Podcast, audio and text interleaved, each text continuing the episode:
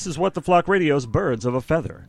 We are an indie music-focused show, rife, positively dripping to the point of needing a bucket and a mop, with witty, fuck-laden, insanely interesting, and unhinged banter. Thematic submissions will confuse, infuse, and delight you, while our fascinating fun features fluster, flummox, fulfill, and uh, thrill you, and uh, Cruella de Vil you, to borrow a line from Freddie Mercury, greatest character name ever, by the way, I mentioned only in passing, Cruella de Vil.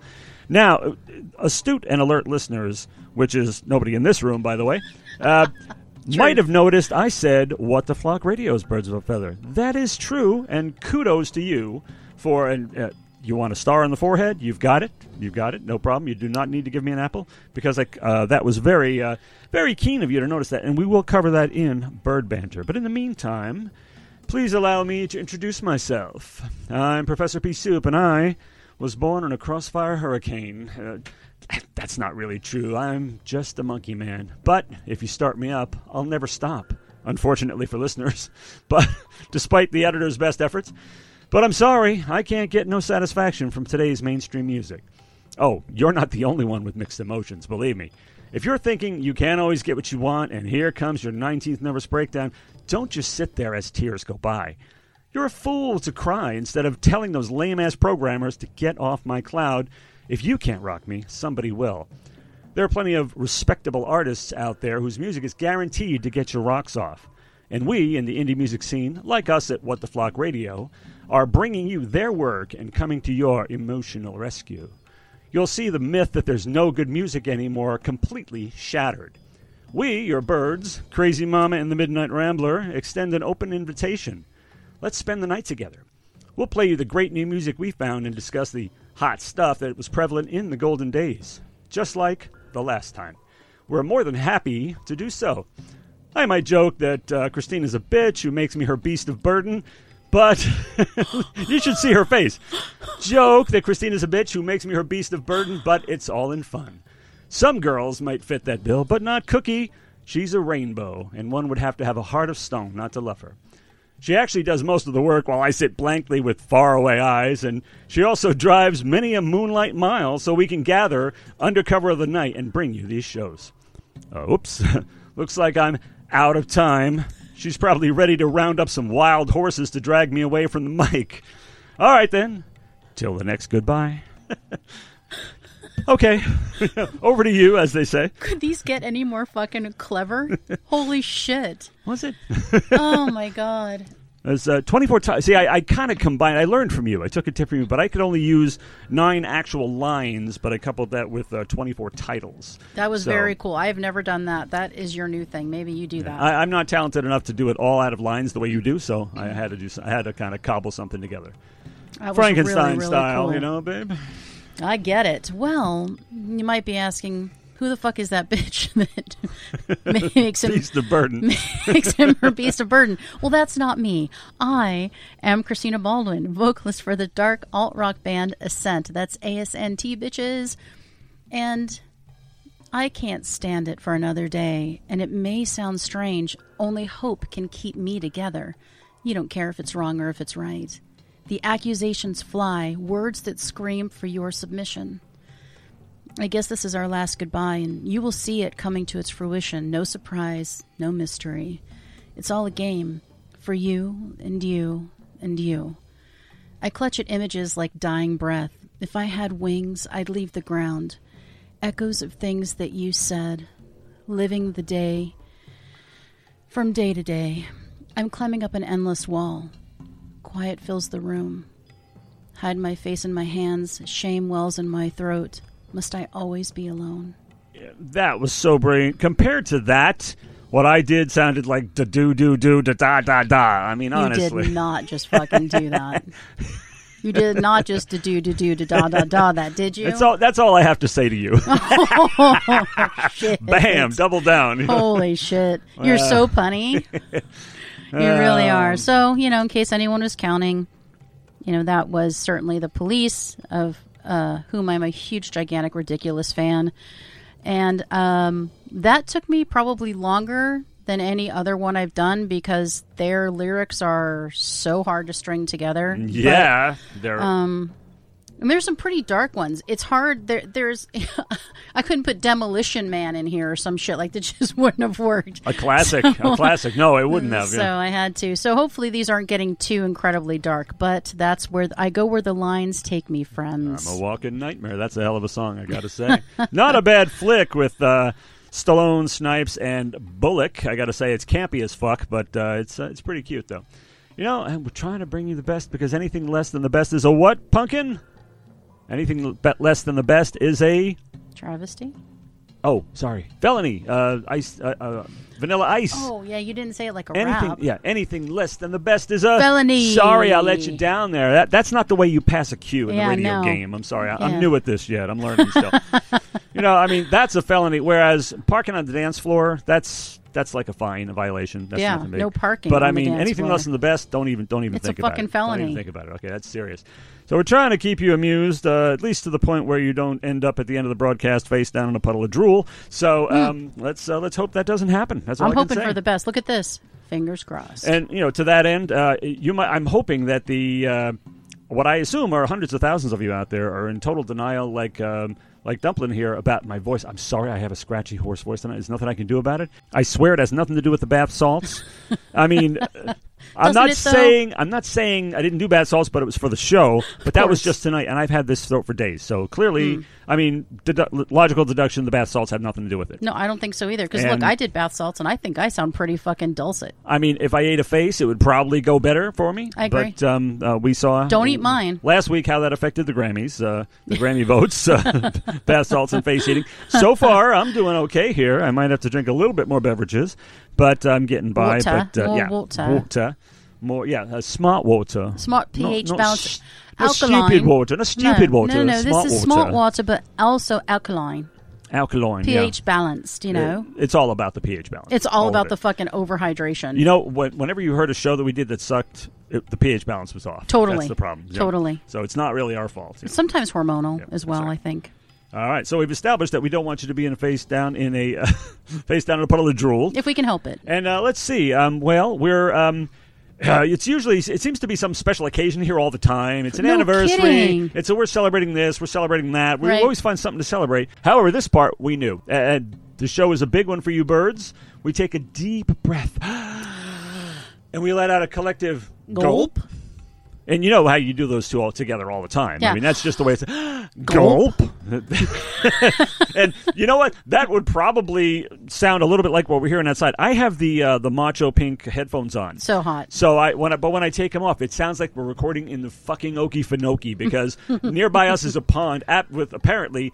Three or four bullfrogs per square foot. Yeah, clearly. And they are croaking away, and crickets are chirping merry hell, and it just sounds Seriously. amazing. Sometimes we get really uh, serious and uh, incredible coyote howling action out here. I'm happy to say this, there's none tonight. None tonight, yeah. But, I mean, we got the bullfrogs, so it seems like we're in the middle of nowhere when, in fact, we're plugged into electric and all the comforts of home, and both studios is uh, rocking as usual. So we are going to uh, explain now what's so different and why it was astute listeners heard me say, What the Flock Radio, at the beginning of the the show. Today, we announced the launch of our very own station, What, what the, the Flock, Flock Radio. Radio. That was not some seizure or spasm on my part. I was accurately relaying, hard to believe as that is, what the new uh, system is, what the new regime is. Uh, this is What the Flock Radio. Today, we announced the launch of our very own station, What the Flock Radio. What the Flock, What the Flock is home to a single show, or a single show and a half, a show and a kind of a mini-me show, if you will, uh, Winging will. It, which is kind of mi- mini-me. It uh, is a bonus, if you will. It's a bonus, yeah. Birds of a Feather and Winging It. So Christina and I aren't going anywhere. In fact, we're coming to some new platforms. Hopefully Ooh. That thing with the J that I never want to say. uh, What the Flock Radio was born on March eleventh. Uh, but our flock need worry about anything. We'll still be syndicated on Fusion Music Radio and fully support all their shows and one of our favorite people in the universe, Louis, Louis Drayton. Drayton. What's up, Louis? We love you. The queen of all pus, the radio magnate, uh, not magnet. Is it magnate? I used to pronounce it like magnet, which is like... I just ma- noticed Radios that. don't... are not um, drawn to him by some kind of invisible force. Chicks are and dudes are, but uh, he's uh, the radio magnate and brilliant performer, the queen of all pus, the king of all illness, and the master of all genres. You know, there was a song in which I referred to myself uh, uh, which I said about myself, you name the genre, he's the undisputed king. Well, I was kidding, folks, but it's true of Louis Drayton, as we might or might not see in this show. It's possible anyway. I mean, don't rule it out altogether. We are delighted to share that you can find all of our Birds of a Feather and Winging It episodes and more than you ever needed or wanted to know of. I did not write that part. At uh, www dot boaf on air, B O A F on air dot podbean dot com. There you can subscribe with our R S S direction on our webpage and follow us on the platform of your choice, provided we're on that platform, and we're going to do our damn level best to try to be on as many as possible. So, What the Flock Radio, the new nest of your birds. So, so far, we're on the following platforms uh, with more to come. Spotify, Amazon Music slash Audible, Deezer, Stitcher, iHeartRadio, Podcast Addict, ooh, that's nice, Player F M, Listen Notes, and hopefully coming soon, we're going to be on Apple Podcast, Overcast, gotta love that clever little name there, Pocket Cast, Castro, hmm, uh, and Castbox. So that's the new news, and perhaps Christina will do Bird Banter Part two, or at least comment on What the Flock Radio. Yeah, I'm super excited about What the Flock, and uh, super grateful to Fusion Music Radio for giving a gal a chance who had no fucking clue what she's doing. Oh, wait, I still don't know. I, I and, recruited uh, her. Let, let the record show I and, recruited her. Uh, so it's you're to blame. So this is all your fucking fault. Yeah. So um, I took the risk. Very much appreciated. We're very happy. We're going to continue our partnership with Fusion, and uh, we will be syndicated, if you will, with Fusion. And if there are any other motherfuckers out there who want to syndicate us, just let me know. Let us know at B O A F on air at gmail dot com, and we will get our R S S feed right over to you, and you can syndicate the shit out of us. It can be arranged. So we'll pull very, some strings. Very excited. W T F Radio is born, and that is What the Flock, not What the Fuck. Although, What the Fuck was taken, or I probably would have recommended that. But thank you, David, for the brilliant name of our new radio station. Oh, I didn't know you were looking at What the Fuck. I just thought What the Flock because that's what we are, us and our people. All right, so I guess that leaves it to me to go on to Bird Banter Part two. Yeah, it's always you. It is always me. Okay. Sorry. Go ahead. That's what everyone's thinking. That's what everybody's thinking. Poor gal. You know? And you're like, no one's thinking yeah. that. All right, so this is an interesting topic, David. I think this is really going to get all uh, – I think it's going to check all your boxes. Let me say that because it's very interesting. This is some of the most valuable records. Now, I'm not talking about their value as an artistic statement. I'm talking about their monetary fucking value in today's market. Like the rare baseball card coin kind of value. Yeah. Yes, yeah. Or you might think that they're like a Mickey Mantle and they're – really not. Like an original pressing of Winchester Cathedral, for example. Yeah. Sorry, go ahead.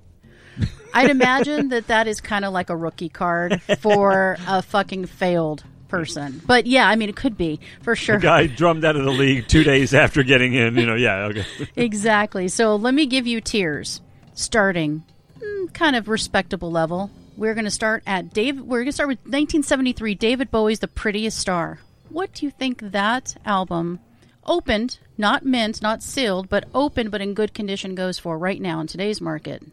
Uh, the album, was there an album released at that time, or was it Aladdin Sane? The, it is Aladdin Sane. Oh, Aladdin Sane. Oh, baby. I keep hoping you're going to come up with one that I actually have on this list. we like, shall see. Hey, you have this rare coin. Um, the original unopened Aladdin no, Sane? No, not op- unopened. Uh-huh. That would probably go for more. This is opened, but in good or very good V G plus condition. Oh, okay. I'm going to guess, oh, man, uh, four hundred dollars.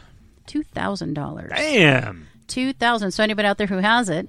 What about Nirvana's nineteen eighty-nine release of Bleach?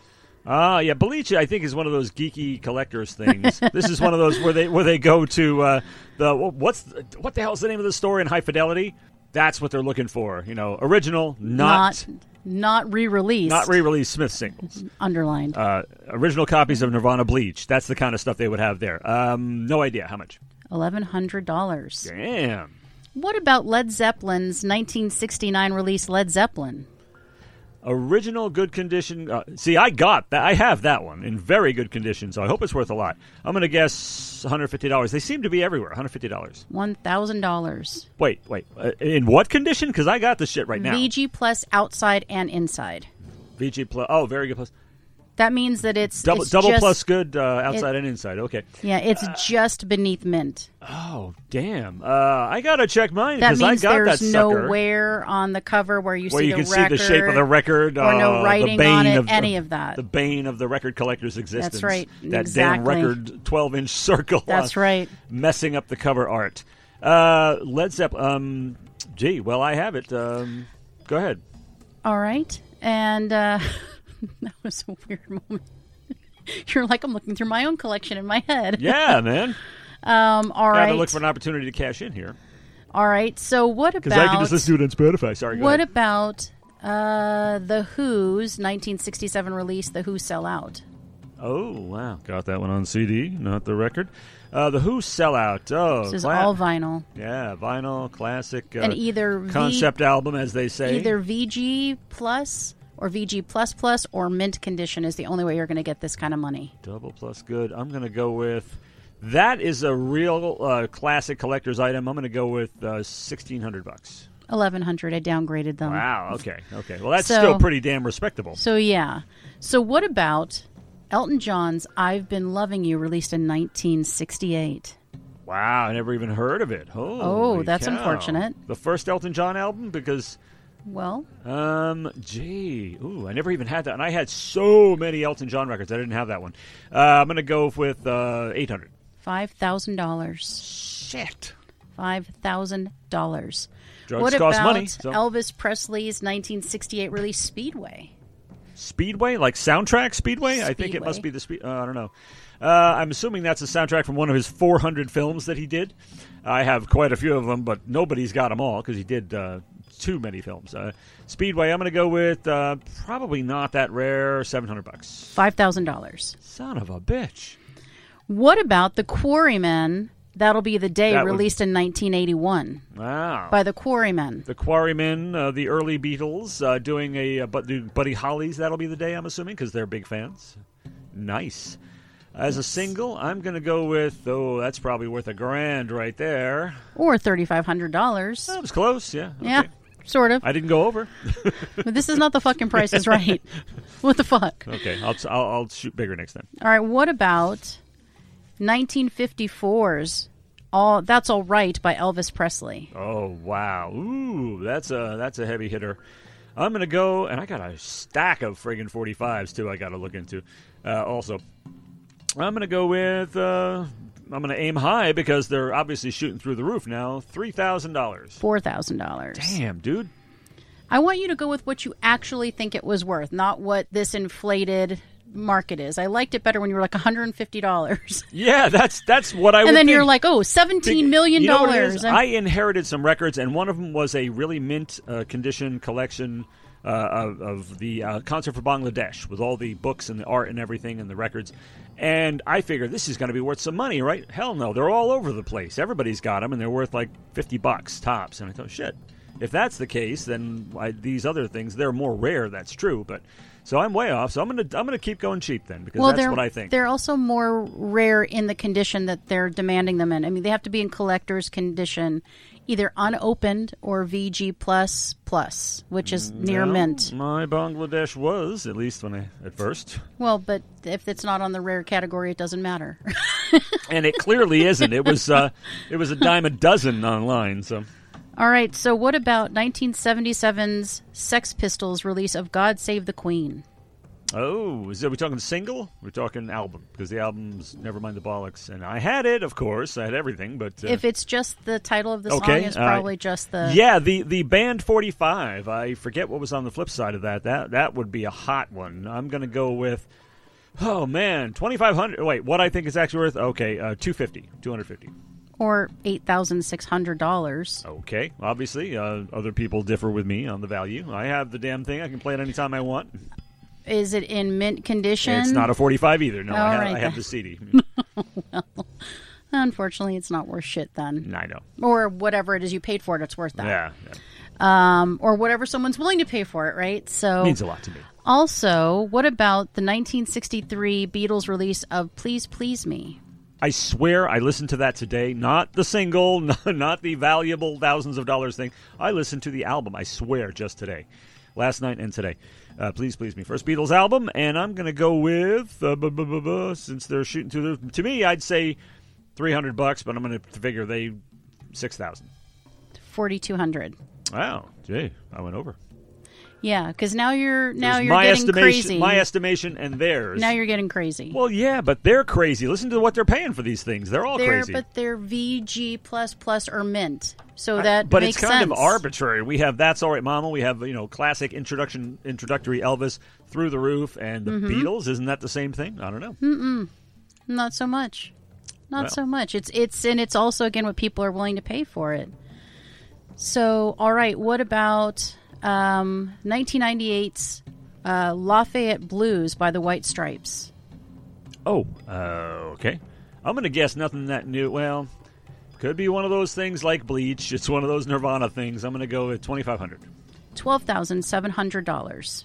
Uh, isn't that the biggest one so far? twelve thousand seven hundred dollars. We live in an alternate universe. And then what about nineteen eighties Olivia Newton-John and E L O Xanadu? Ah, our favorite. We would t- we talk about this a lot.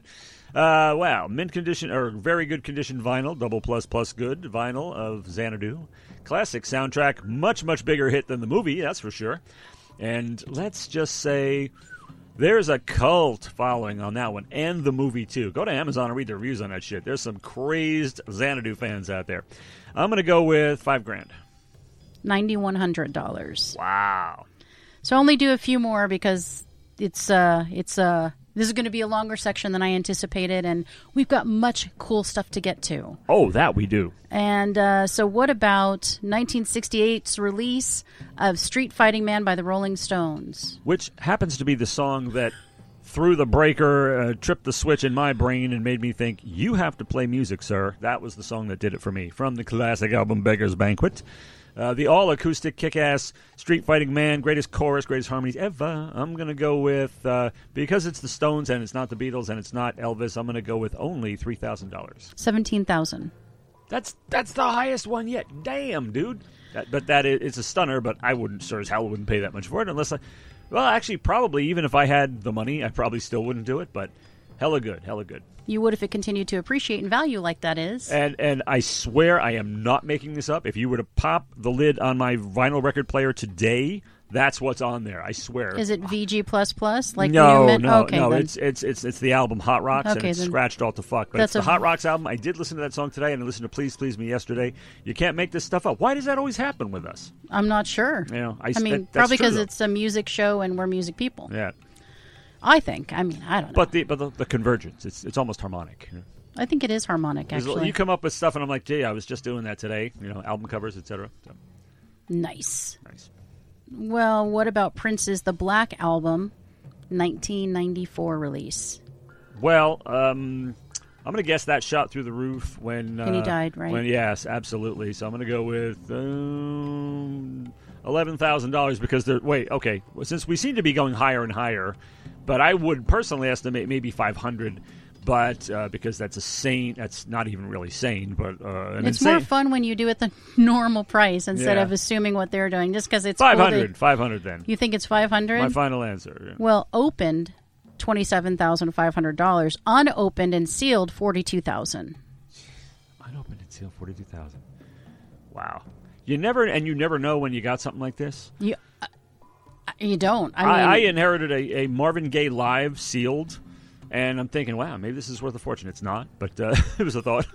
I know, it right? It wasn't Prince the Black Album. It was Marvin Gaye live, but it's still fun. It's still great, except for the uh, the uh, absolute uh, Beatles Beatlemania teenage girl screaming audience, which doesn't seem to suit Marvin Gaye, but that's what it is. So very nice, very shocking so too. So then the very last one, um, what is the highest selling or the let's say most valuable album of all time? I'm gonna. It could be weird, like Saturday Night Fever on vinyl. I'm gonna go with, okay, let's try that. Or, or Rumors. Saturday Night Fever or Rumors. Or Thriller, one or the other.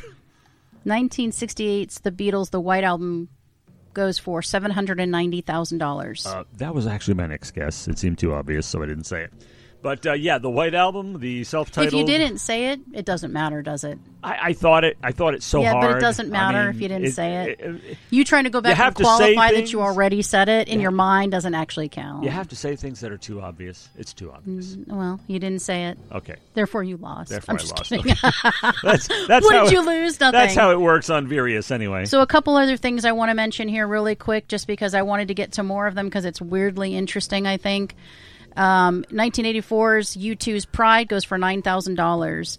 Depeche Mode's nineteen eighty-seven release, Music for the Masses, one of my absolute favorite records of all time, forty-six hundred dollars um, right now. Again, this is, again, in the, that crazy good condition. nineteen sixty-six release of the Beatles, Yesterday and Today, fifteen thousand dollars. So some of the things that are a little a, a little shocking probably are also, yeah. um, you know...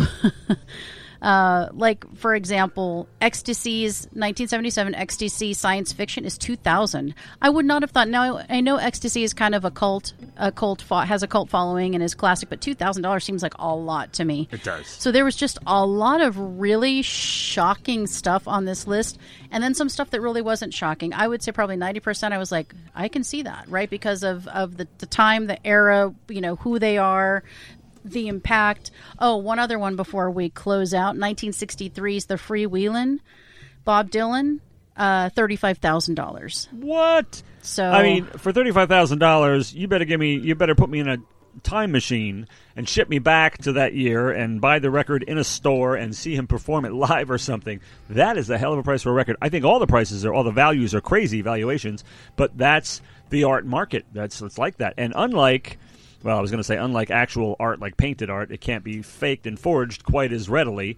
But, um, yeah, well, it's, uh, everybody, uh, the eye of the beholder. If it's worth that much to you, then I guess you'll pay it, and uh, good for you. And, hey, by the way, if any listeners find that you have one of these valuable records in your collection and you uh, sell it and therefore thus have profited monetarily from listening to the show, a little little gratuity wouldn't hurt. We're just saying. And I'm just saying if you have something that's worth this much money, save it because it's only going to get more valuable. That's what my, that's my advice. Right. But I, I, I could w- be I wrong. Would, yeah, yeah. I'm going to save it. Yeah. I'm going to save it, and I'm going to make a whole bunch of money and retire on that shit. Okay. Make and it you, now. No, do it later.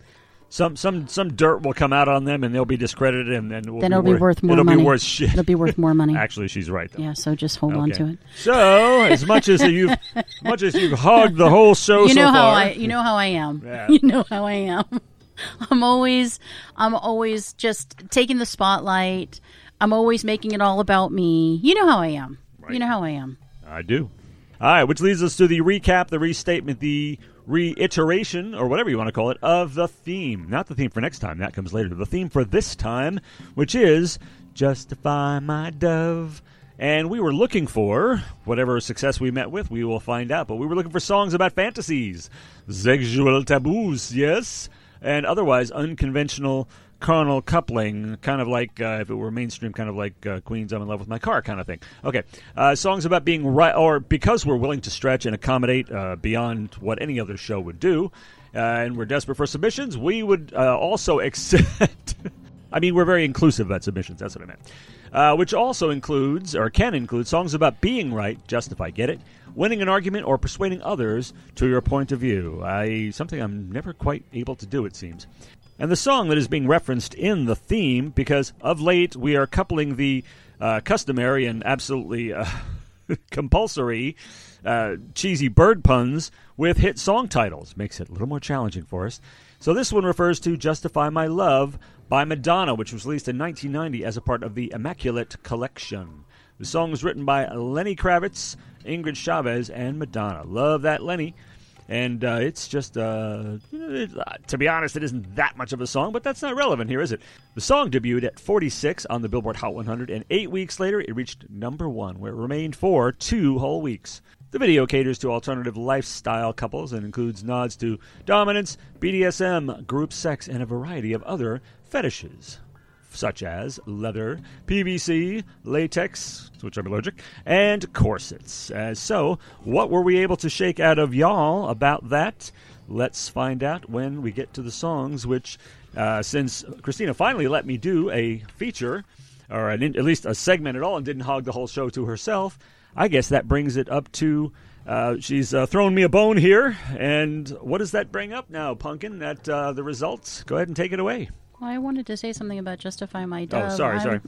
So, um, interesting that you say it's not really a song. I disagree. I think it's more of a song than most of the shit that comes out today. I think it's hypnotic. I think it's sexy. I think it's propulsive. I love it. I think it's a, it's like a trip hop song. It's, it's really, really great. So to me, it's a great song. So I was, I was saddened when you said that it's not really a song. I think it's really a song. It's sexy as fuck and it's really good and you can dance to that shit.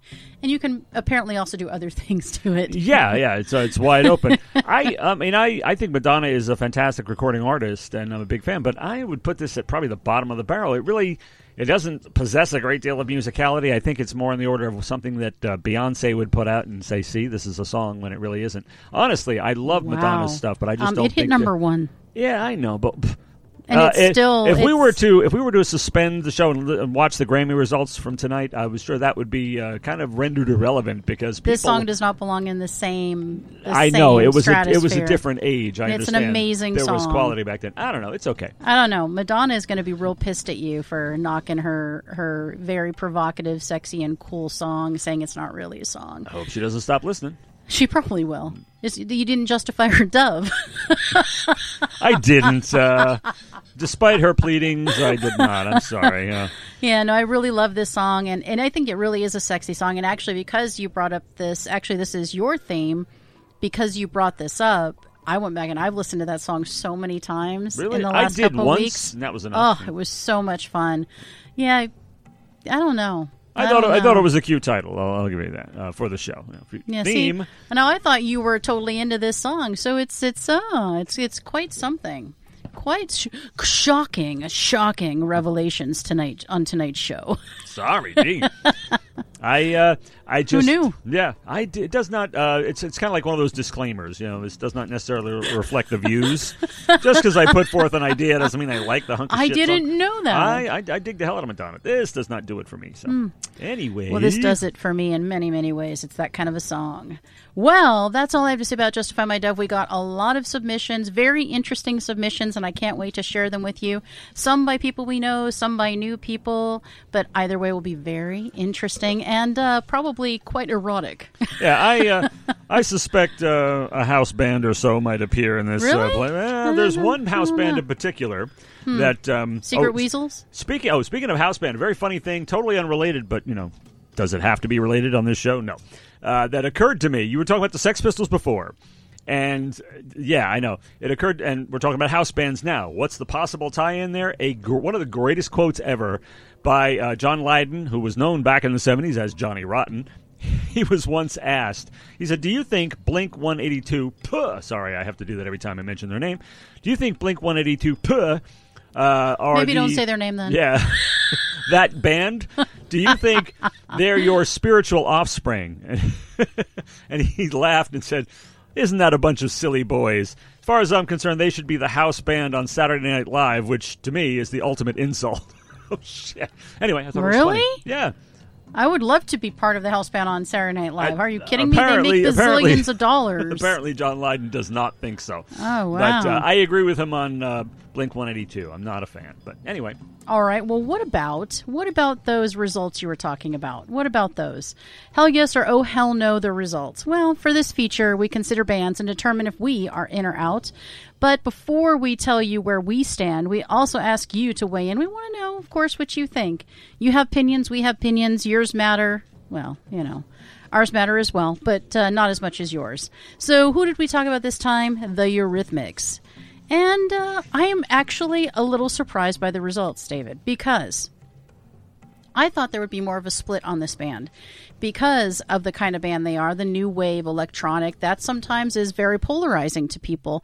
And in the eighties, it wasn't. But if you think about it now, some people may not have a connection to it. And even in the eighties, it seemed progressive and it seemed kind of rowdy and crazy.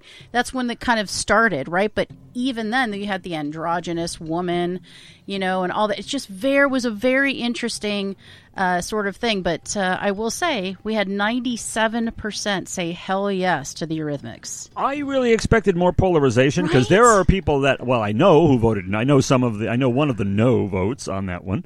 And uh, it doesn't surprise me. I'm just uh, a little little surprised there are not more, that they weren't more polarizing. But I'm glad, because I love the Eurythmics. I think they're great, and I'm I'm in for them. And uh, I'm going to guess that you probably are too. Well, three percent said hell no, and I don't get those three percent of people. I really don't, because... somebody hurt them. Yes. Seriously, right? Who hurt you? We got to lean in, and we got to say sweetly. They're not among those people who like to who, who, who want to be abused, you, you know. No, they're some probably not. Some of them want not. to be abused, not those three percent. Yeah, I mean, some of them. They were already, and that's they, why they don't yeah. like the Eurythmics, yeah. Oh, God. I'm a huge Eurythmics fan. Uh, I'm Annie Lennox. Her voice is incredible. Her style is incredible. Her look is incredible. I love the music they made together. Dave Stewart, I know that he plays takes a backseat to her.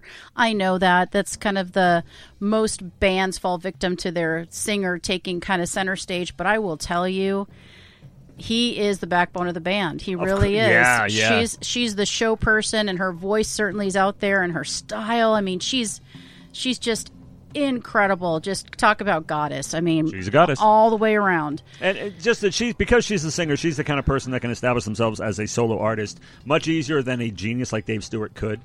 But I just watched today the total kick-ass uh, Would I Lie to You video where he's playing the guitar. Totally badass. They, I love them. Yeah. I mean, he's he's a, a force, and he doesn't get enough enough credit. But I will say, I mean, he's worked with tons and tons of brilliant artists over the years, so he's no slouch.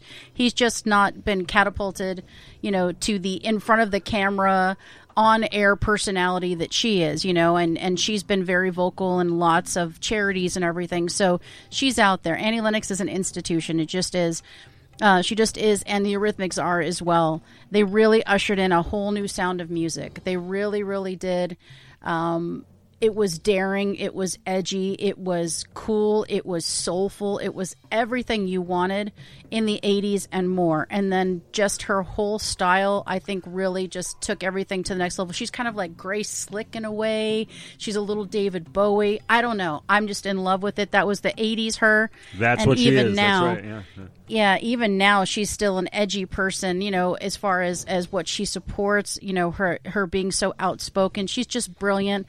And the Eurythmics, I miss them. I wish they were still making music, because I think it would still resonate. And I can't even imagine how cool it would have gotten over the years. But thank goodness we got some fun solo projects from uh, from Annie Lennox. And I will say, I mean, it's hit or miss with me on some of those. Some of them are really stupid to me. Her voice is great, but some of them are really, really too lame to handle. Um, for me, even Joni Mitchell had her jazz period. So I mean, you know, uh, there's, some of them are a little too yeah, precious, if that makes sense. A little too precious for me, a little too expected, a little too cutesy, and I just can't. But I liked it when she was being edgy and and kind of, you know, putting her shit out there, putting her foot down, blah blah blah. So I really enjoyed her Eurythmics period, and I still enjoy her voice. Hell yeah. Well, we're in for them for sure. So totally in. Now, that's not true for everybody that we post. Now, if, if we ask you, are you in or out, that doesn't necessarily mean that we're in. Oh, definitely you know, not. I mean, remember, we did Kiss, you know. and and one of us is very in. And didn't so. we do Tool also? And yeah, one of did, us is very not in. Tool. Double yeah. plus bad on, is, uh, yeah. on Tool. Yeah, it's double plus. Double plus ungood, sorry. Uh, double ungood. plus ungood for you, unfortunately, because yeah. our yeah. listeners are like, ooh, I, I'm questioning all of his taste. I'm just kidding. Well, they probably question all of my taste. Newspeak was invented for them. Double plus ungood. You know? Oh, my God. Chalk one up for Big Brother. Oh, yeah. my God. But but then I'm uh, just... Sorry, I got nineteen eighty-four in the brain, because not because that's the year on History Strikes Back, but that's because I just read the book. And the Eurythmics actually have a tie to that. That's why I brought that up in the first place. They did a song called Sex Crime nineteen eighty-four. You know the one, right? Very strange. I don't think it's tied to that book. Uh, yeah, sex crime is a nineteen eighty-four concept. Yes, it is indeed. Yeah, it's tied to Big Brother, sec- uh, the Thought Police, the whole bit. I'm not making this up, unless I am. I would never know. I'm not going to fact check you. They can if they want See, to, though. See, the genius is like Bowie. You mentioned she does remind one of Bowie. She's performed with Bowie. Bowie had a whole album about nineteen eighty-four, so hell yeah. Irrelevant tie there. Good way, good way to go out, you know. That's my idea of a segue, an irrelevant tie. I know? like it. Well, um, that... Take that segues greatly to our first artist. I don't I well, that. It's bizarre, and so so is our first artist song. Yeah. Know? So so because this is Justify My Dove, we obviously asked for the sexual taboos and the deviant behavior, and put those kids to bed now. Very good. Yes, this is the R-rated Actually, portion of the show. if you if you even listen to the introduction to our show with the kids, you should have them taken away from you. That's right. Call, call, C P S call C P S on yourselves right now. You know? Beep, boop, boop, especially for the show, but any old time. That's true, because they say fuck within the first, like, two seconds. Insanely well, interesting, said... fudge-laden, you know. You're listening to the wrong we show. The, we could do the family-friendly no, version. We can't. No, we can't. No, not with me. Hey, we're What the Flock Radio, aren't we? Not I mean, that's with... got to count for something. Well, not if I'm around. We can't yeah, do a family-friendly no, no, no. version. No, you made me five times the drunk, five times the drunken sailor on shore leave you ever were. So yeah. True that. True that. that. I like it. It happens. You know. We're we're right here now. We're right hang here. Out, hang out with her. Watch what happens. It gets bad. So Justify My Dove, as I mentioned, brought out, we maybe we turned over some rocks and, and people crawled out, and I kind of like what I found. We, we lowered the bar. I not, really like quality-wise, but we lowered the bar as far as taste, you know, and uh, you know, any kind of decency or standards, because that's what we're looking for, you know. Well, we're looking. What are you laughing about? What did I say? You just offended all of our artists. No, we applaud you in your deviance, you know. We do. It's deviant behavior they're talking about. I didn't yes. say they were the deviants. Oh, and in fact, uh, in some of these cases, in one of the cases I'm going to play, we know perfectly well it's not them talking. So let's just suspend disbelief and let us tell us, let them tell us these dirty stories about stuff they would never do themselves. There. We're not suggesting they're a bunch of uh, degenerates. No, not at all. You did, actually. I, uh, you did. Unwittingly. Okay, never mind. Let's move along. Let's move along in that Birds of a Feather way. Nothing to see here. The usual... Our usual shtick. Uh, unwittingly. Unwittingly. Well, yeah. That counts. Yeah. That was the best. Okay. So all right. So the first on. in a long line of uh, crazy, sexy songs. And some may have something to do with the alternate, you know, persuasive discussion, but we'll see. That's possible. So this first song is by Alan Ishii, or Ishii, not sure. And the song's name says it all. Hardcore. Oh, yeah. So, Alan is from Los Angeles, so he is right here, City of Angels. And uh, he is an electronic musician, but here's how he describes himself. And I had to use this description. Radioactive, mutant singer on the loose, running amok and performing sinister musical experiments. That absolutely describes Alan. Well, damn it! What am I going to call myself now? He took it, you know. He, I was going to say I'm so sorry. Right? I wanted all right, to tell Alan, you. All right, you got there, Alan. By the way, Alan has the last, same last name as Lucy Liu's character in Kill Bill. Ishii. Yep. I S H I I. Yeah, she was Oren oh. Ishii, and this is Alan Ishii. Very there. similar. So I did kind of say it right, at least one of the two. I times. believe so. Ishii. Yeah. Okay. Because I wasn't sure, to be honest. So I don't want to offend you, sir. So, when a track named Hardcore that begins with moaning, you can pretty much, when that happens, you can pretty much almost be, almost, let me try that again. When a track named Hardcore begins with moaning, you can be positive it fits the theme. Yeah. Alan sings in a Prince-inspired falsetto for much of this song about sex. He has quite an incredible voice and range that he displays as he sings, moans, and groans through this nearly nine-minute song. He promises to do anything and desires a throat full of the object's meat. In fact, all his songs are about some of the most shocking sexual taboos. This one was the tamest of them all. Go ahead, get hardcore. Oh. Um, um, um. So you got me stuck right in between where you want me and a place I can't leave.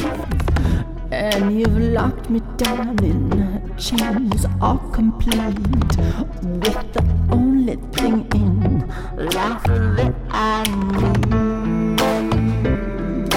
Oh, oh, oh, oh. Now you know just what you've gone and told you mean. I caged my body and threw away the key. Baby, hear my plea. See what you've done to me. Right there at your feet. Nowhere I'd rather be. Oh, yours is sharper than any blade. A passing touch of yours will make me misbehave. Your eyes cut deeper than an ice-cold razor can. Say I'm just a fool, I'll do what you want me to. That leather glove of yours keeps me wanting more. Oh, that love of yours, this pure heart.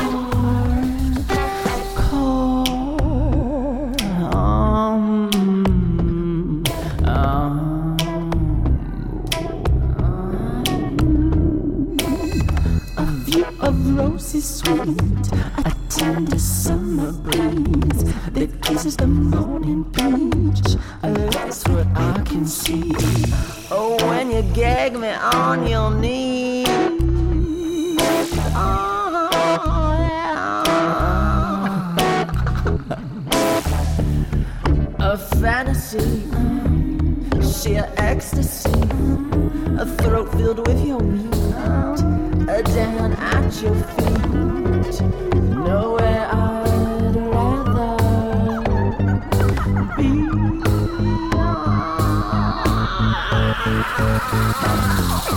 Just one look of yours is sharper than any blade.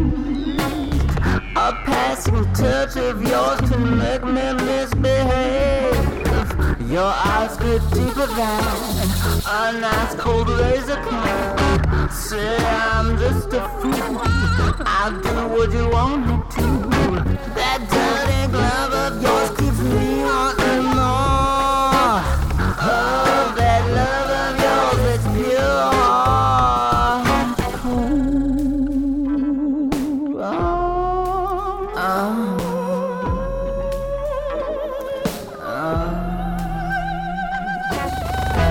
Sorry you got me.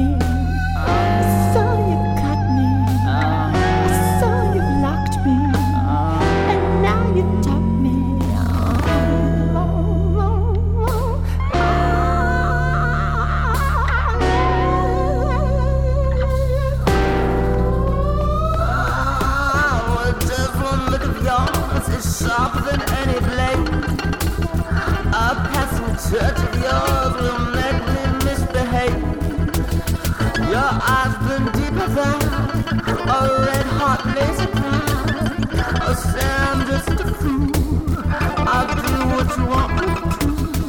That dirty glove of yours keeps me wanting more. Oh, that love of yours that's pure hard cold.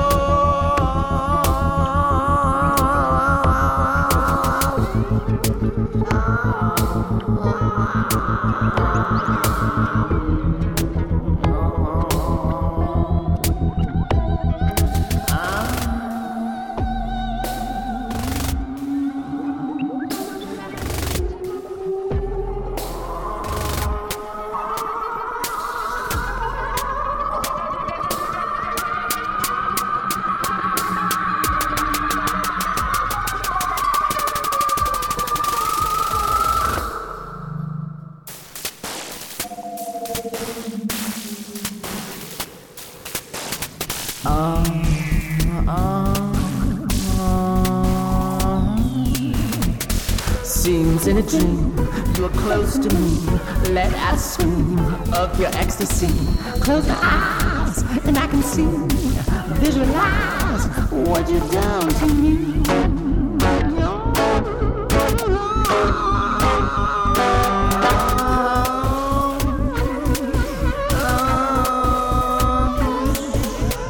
One look of yours cuts me like a blade. Kisses my mind, makes me go insane.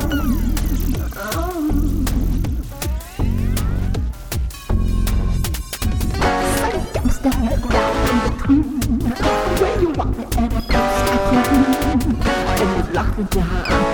are complete with the only thing in life that I need. Just one look of yours is sharper than any blade. A passing touch of yours can make me misbehave. Now you know just what you're gonna do to me. Cage my body and do away the key. Baby, hear my plea. See what you done to me. Right down at your feet. Know where I can be. Money waves, My body aches, slowly takes time to break. Hallucinates, the fever bakes, chills and shakes, the memories quake.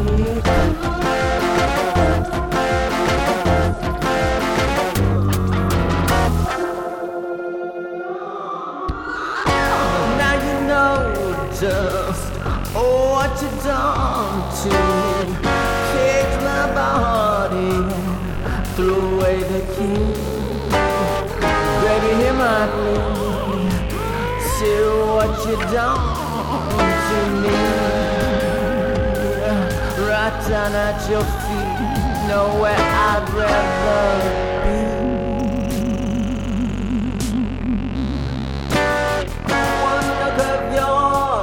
It's sharper than any blade.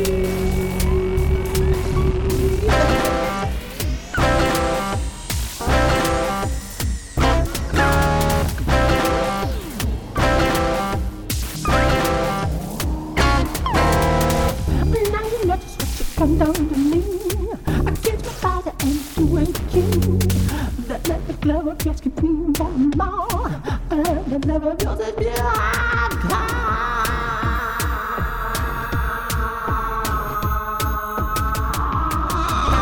Dawn, you're on the run. Let's say goodbye because without our phone, and now the lessons learned that you make me turn until I think it's not when you make me come.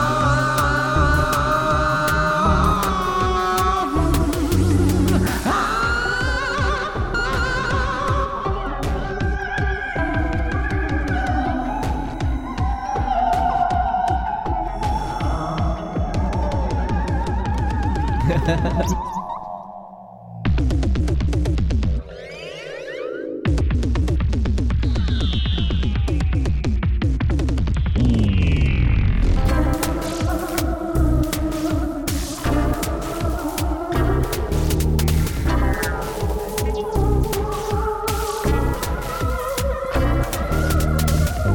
Remember what we had before. I love it, yours, hardcore. All right, and that was Alan Ishii, I'm thinking. Ishii, we're thinking. And you can find him and all of his amazing music on uh, Facebook at Alan Ishii Music. And that's A L A N I S H I I Music. Trust me, you're going to want to dive in, but you're going to want to be be sure the kids are asleep and out of earshot. Um, and if you go to his YouTube, you're going to see some very interesting videos, um, and his Instagram and his Twitter. So uh, we, we will not, call C P S ourselves. Okay? He is not for the faint of heart. No. We we will make the call, okay? If we find you looking at them in the presence of children. Otherwise, we both uh, feel very strongly that Alan Ishii is an exciting artist. Very much so. so. Uh, yes, so you will not regret that. Well, lest lest she hog the entire show, I'm going to wrest one feature away to myself. Okay, okay, okay, you can. All right, All I right, mean, fine. Throw me a frickin' bone okay, here. I'm sorry. My customary bit, history strikes back. And the year, spewed out by the official random number generator, is one very near and dear to me because I remember nothing about it. But I was alive, at least, nineteen sixty-two. And mm. interestingly, we have a direct. I had a direct association with nineteen sixty-two as soon as I, as soon as it spat this uh, number out, because there is an entire film about that year. The ta- in fact, the tagline of a classic nineteen seventy-three film asked, "Where were you in sixty-two?" Well, that's the year selected, and that was the film American Graffiti, which took place in mm. California in nineteen sixty-two. I mean, we're talking George Lucas, Ron Howard, before he was a legitimate director, a serious Richard director. Dreyfuss, Richard Wolfman Jack. Dreyfuss, yeah, Cindy Williams. So we got uh, Happy Days and Laverne and Shirley represented there. Mackenzie I just watched Phillips, it. Just watched it. Yep, breakout role by Mackenzie Phillips. And, of course, hovering over the proceedings always in the lives of the young characters, Wolfman Jack. Harrison Ford, too. Yeah, Harrison Ford. Early appearance Come of Harrison on. Ford. Yeah. Uh, Bob Falfa. That's oh. a cross between Piss Yellow and Puke Green. I haven't seen that movie in decades, but how oh, in the world? Oh, God. So good. Jesus, what a waste of machinery. I mean, I remember so many lines. It's that quotable a film because I grew up in a movie theater and I watched it a hundred times. Wolfman Jack would also go on to host the phenomenal Midnight Special show co- uh, at times in the seventies. Uh, so if you remember the flick, let's look into what was going on in the world way back when. And as usual, the purpose, the sorry, the intended, the ostensible purpose of this feature, according to Christina's design and, you know, the best laid plans and all, was to travel back in time to a particular year to review bands, music, charts, and pop culture for a randomly selected year. And there are time things here we're not going to talk about. But um, there were some things going on. So where were you in sixty-two? The characters in this classic film, which you really should see if you haven't, were living at the time that will be described here. So let's see what was going on. Now, me personally, I was less. I was three months old when the year started, mm. so I have no personal recollection of that, but I can barely remember what happened yesterday. So advanced is my senility that it really, it's all the same to me. So if you say it was like this, I will believe you. I will believe, me big too. Brother. Well, here's something. Western Samoa becomes independent from New Zealand, and I'm thinking like, wait a minute. Well, first of all, all right, guys. Not going to let those hobbits run the show anymore? Well, good for you. Damn it. I think that's good. Oh, my God. What the fuck? The hobbits live in New Zealand. Everybody knows it. So true. Uh, this is this is something else. Uh, New York City introduces a subway train that operates without a crew on board. Hell yeah. Right? The crew, I mean... I, I, I never thought about there being a crew, except for you see them in the movies all the time. You They're do, there like, zooming looking, past. Looking bewildered as the uh, the good guy or the bad guy or both passes by him. And, of course, uh, they're the comic relief, but a few of the less fortunate ones get shot or something. That's some, like, twenty thirty shit right there. You know? But I'm from New York, and I rode the subway a million times, and I never looked to see anybody, and I don't think I ever saw any actual personnel on the trains, but that's because of nineteen sixty-two. There you go. But uh, in the movies, they're there because... They are there. They're, they're basically human props. True. Know? That's true. They are uh, ex- expositions waiting to happen. They're, okay. They're expendable. They're the Expendables. Okay. How did you not see that crime? All right. A military coup occurs in the Dominican Republic, and every year since then, I believe. So. Oh, shit. Now, this is near and dear to me, and probably to all of you. Danny Thomas founded Saint Jude's oh, Children yes. Research Saint Jude Children's Research Hospital. Wonderful place. They do great work there. Absolutely, and, and his daughter continues his... Marlo, that wife. girl. She's that girl. amazing. And uh, I have, back when I had a business, uh, we were monthly contributors to that. Great, great uh, cause. Absolutely. First Lady Jacqueline Kennedy mm. takes television viewers on a tour of the White House. And I don't think it was that common before that. It was not. Uh, so that was a big deal. And it everybody really loved Jackie. Cool. Oh. Everybody loved her. Uh, everybody remember, really loved him. Everybody loved the, the president. Absolutely. Uh, he's an amazing man. The first, this is beyond belief, the first Walmart store. Uh, at the time known it had the hyphen between the wall and the mark. Oh, yeah. Opens for business in Rogers, Arkansas. Walmart, which virtually owns us all, body and soul. Seriously. That or Target. Take It's a toss-up. Uh, began. Wow. Wow. You should have nipped it in the butt. I'm just kidding. I'm hey. kidding. It's an addiction. Uh, A T and T's Telstar, the world's, world's first commercial communication satellite, is launched into orbit. Wow, I remember this, that, communications, that whole thing, yeah. That whole satellite thing was freaking everybody out back then. Uh, American artist Andy Warhol premieres his Campbell's Soup Cans exhibit in Los Angeles. You know what? I'll out myself as unhip here, but that really doesn't do it for me. I don't get it. I mean, we're not hip, okay? I'm sorry. I get that he's cool. Yeah. I don't get the art. I'm sorry. I don't get the art I'm really either. sorry. I want sorry. to, no, but I don't. No, no. Oh, and this one, this one hits me. The death of Marilyn Monroe. Now, I am a huge fan. I have fourteen of her movies. You weren't. I was not. Mo- most you... of my life... Uh, I, I I was oblivious to her, and I don't get it. She's fantastic. Well, that I, I she's never. She's not just pretty, and she's not just funny. She's uh, multi-layered. That that's the thing. All I ever saw about Marilyn Monroe was, oh, she's so pretty, and frankly, she. I mean, she is, but at a glance, she doesn't really do much for me. As you watch, you get to like her more and everything, but she's not like, I just drop dead when I see her. No, she isn't. Sorry. I can think of a thousand women that hit me harder. But, so I ignored her. All you ever heard was, was shit talk. And uh, yeah. finally, uh, a friend of mine recorded a song of mine and said, I'm going to sing it like Marilyn Monroe. And it's like, oh, I, I never really thought about that. Happy birthday. Well, that, I hate that delivery. You know? To you. But she can really sing. And uh, she she has over three hundred thousand. Did I mention this on the other show? Uh, she has over three hundred thousand followers on Spotify to this day as a singer. So good for her. Anyway, I'm a huge fan, and that was the year that she passed away after making her last movie with Clark Gable in his last movie and the great Eli Wallach called The Misfits, uh, directed by John Huston. Fine film. What the hell am I talking about? Anyway, because we talk about films here. Johnny Carson takes over as permanent host of T V's The Tonight Show and held the post for thirty years. So that was basically my entire life. I mean, seriously. There was never a time in the first thirty years of my life when I didn't know Johnny Carson as host of The Tonight Show. The end of the Cuban Missile Crisis. Hey, Nikita Khrushchev announced he had ordered the removal of Soviet missile bases in Cuba. Uh, President John F. Kennedy, okay, we were already talking. Well played, sir. That was that was a good Absolutely. one. Absolutely. That was a good one. All right, now, during this, uh, all of this uh, stuff, now, we weren't really into the social upheaval and all that uh, unrest and shit in the sixties. We weren't into that yet. This was still left over from the rock and roll era, the baby boom, the happy days. This is the happy days period still, barely.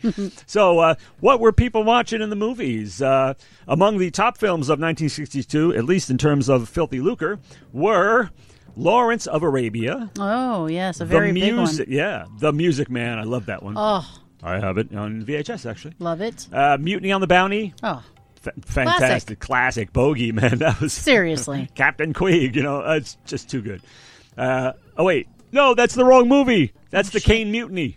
I do that shit all the time. Mutiny on the Bounty is... Uh, I was like, is I thought it was Mutiny on the Bounty. I thought it was... No, but Kane was Mutiny like... was Captain Queeg. Forget that. Got anyway, it. Watch them both. Okay.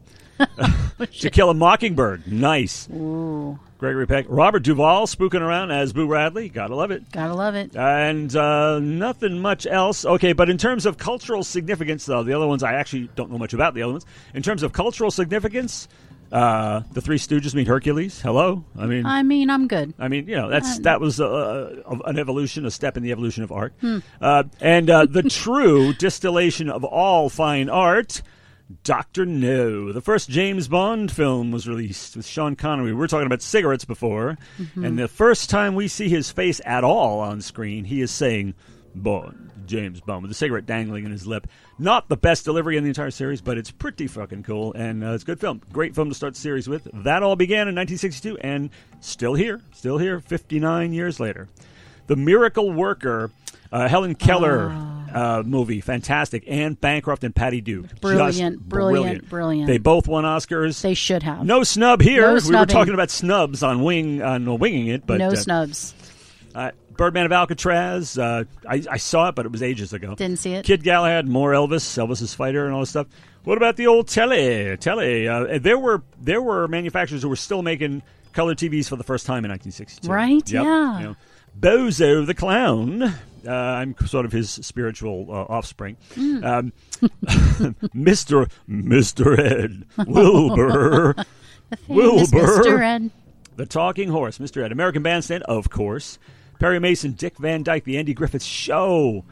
Dick Lawrence Welk. Hell yes. Recognize bitches. That's my favorite. Um, Twilight Zone. Uh, this is this is interesting.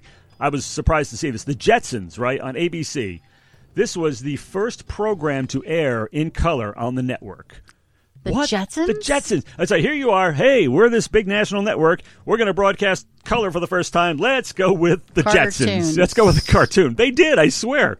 Uh, unless Wikipedia is wrong, which, you know. It I never mean, is wrong. That would never it's happen. Never wrong, I, yeah. I mean, it, anybody, the credentials, the background checks they go through for people who edit Wikipedia are rigid, which let me tell you. Anybody. They're stringent. Yeah. I actually put that factoid in, so I'm sorry. Yeah, I think uh, there's this little point in questioning that. Big Brothers personally put signs off on that. Of course. Uh, both Bob Dylan and the Beatles released their first recordings. Uh, excuse me? What? Now, one could argue that was kind of significant. If one were of a disposition to argue. And also, if you were trying to be a collector, both of those are very fucking collectible, clearly. D- nicely played. That's right. We just finished talking about that. Some of us have uh, memories long enough to have retained that. But having been jogged, I seem to remember that that's what we talked about. Now, the Grammys. We were talking about them being uh, conducted just tonight. Yes. Well, okay, what about nineteen sixty-two? Were they lavishing praise upon songs about uh, wet-ass pussies and things like that? Not Probably exactly. Probably not. Uh, Record of the year, Henry Mancini for Moon River. Oh yes. Oh, nice. We're talking. We're talking. This is edgy. Classic shit. Album of the year, Judy Garland at, at Carnegie Hall. Noise, noise, noise. All right. Now here's one you remember. Uh, or maybe you don't remember. Best country western recording, which ordinarily wouldn't faze me at all, but this was back in the sixties. It was okay. Jimmy Dean for Big Bad John. Remember that one? No idea. Oh, yeah, Jimmy Dean. Now, this is Jimmy Dean, the sausage guy. I was going to say, he's got a great voice from he, the commercials. He does, yeah. He's a singer, yeah. I didn't know that. Big Bad John. Yeah, you got to hear this one. No clue. And he had a rather significant role in a James Bond movie, believe oh, it or yeah, not. Oh, yeah, yeah. He, he provided was, the sausage. He was the reclusive billionaire uh, based on Howard Hughes. That's provided right. Provided the sausage. He, and, and they were rocking the sausage in that uh, tower of his in Las Vegas. Sure. Best Rhythm and Blues Performance, Ray Charles, Hit the Road Jack. Oh, come on. Oh, woman, fucking oh, classic. Woman, don't you treat me so mean.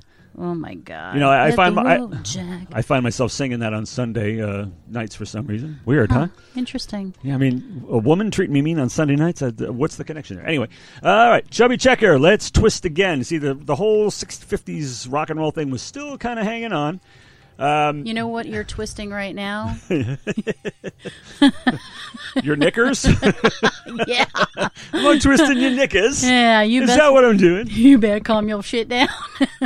Crikey. Knickers qu- totally twisted. Now, you know what's interesting about this particular, when we get to the Muzak, well, we already did, uh, there are these are the songs that we're most likely to remember. There aren't that, that many, and be able to sing. I mean... As far as the Grammys, the Robert Shaw Orchestra and Chorale won a Grammy for Bach B minor ma- and Mass. Uh, you know, I'm gonna pass. I'm it's, gonna pass. Uh, it's not much of an egg shaker. Not so much. And my uh, my Latin is nothing to write home about. So we're gonna Same. pass on the Same. Grammy or not. You know. Same. But uh, we for, recognize we so, recognize the coolness, and that's fine. You know, so let, why don't we stick with music for peasants like ourselves, oh who are at that level. Beach Boys, Surfin' Safari. You don't well sing it? Probably not, right? Let's go surfing now. Everybody's learning how. Come on a safari with me. Come on a safari with me. Early in the morning. Right on, right? Yeah. And uh, remember, this is the early sixties, so hippy-dippyism was on the ascendancy, right? Uh, we had two absolute folk classics. Peter, Paul, and Mary. If I had a hammer... Oh, you don't. You were spared that one? Oh, wow. Cool. Good for you. Uh, I got the Puff the Magic Dragon thing. At well, some the point, Kingston yeah. Trio uh, did. Where have all the flowers gone? Boy, you were really spared the, the, yeah, the hippie I guess. Trip. Okay. Who knew? That's fine, babe. Uh, Who okay. knew? And a karaoke classic of somebody's, uh, Elvis Presley. Wise men say... Only fools rush in. I, I, when I do it at karaoke, it sounded okay. I don't know what that sounded like. But hopefully, Dumplin' here saved it. Uh, now, one thing we're definitely not going to try to sing is the Four Seasons Sherry. You know the one. No? Sherry, Sherry baby. Cut that. The Killer, Sam Cooke. Having a Party and Twisting the Night Away. These Twistin are... The Night Away. away. Uh, and uh, yeah, we're having a party. That was covered later on by, what, Southside Johnny or some shit. Um, somebody good. Somebody okay. Southside Johnny. All right. And two songs about me. Uh, wait. Uh, Chubby Checker, The Twist. Yes. And Let's Twist Again. So, no, I mean, if something works, you stick with it. And two songs are definitely about me. The Duke of Earl. Duke, Duke, Duke, Duke of Earl. Duke, Duke, Duke of Earl. Duke, Duke, Duke of Earl. And, of course... Dion, the Wanderer. They call me the Wanderer. Yeah, the, the Wanderer. Wanderer. Round, round, round, round, round. Right on. Something okay. like that. That was nineteen sixty-two. And two songs that would never get any airplay in two thousand twenty-one. Trust me on this one. You just look around. Uh, Ahab, the Arab. uh, no. By the great Ray Stevens. Yeah, uh, no. Oh, and, and especially not this one. Wait for it. Speedy Gonzales. Uh, yeah. Yes, uh, this is indeed a song about the famous uh, fastest mouse in Mexico of Looney Tunes fame. And there's actually voice samples of Mel Blanc, the genius behind most of the characters. Bugs Bunny, you know, everybody knows mm-hmm. who Mel Blanc is. Oh, yeah. Doing Speedy Gonzales' voice in this tune. And wait till you hear... Well, first let's hear the clip. Here it is.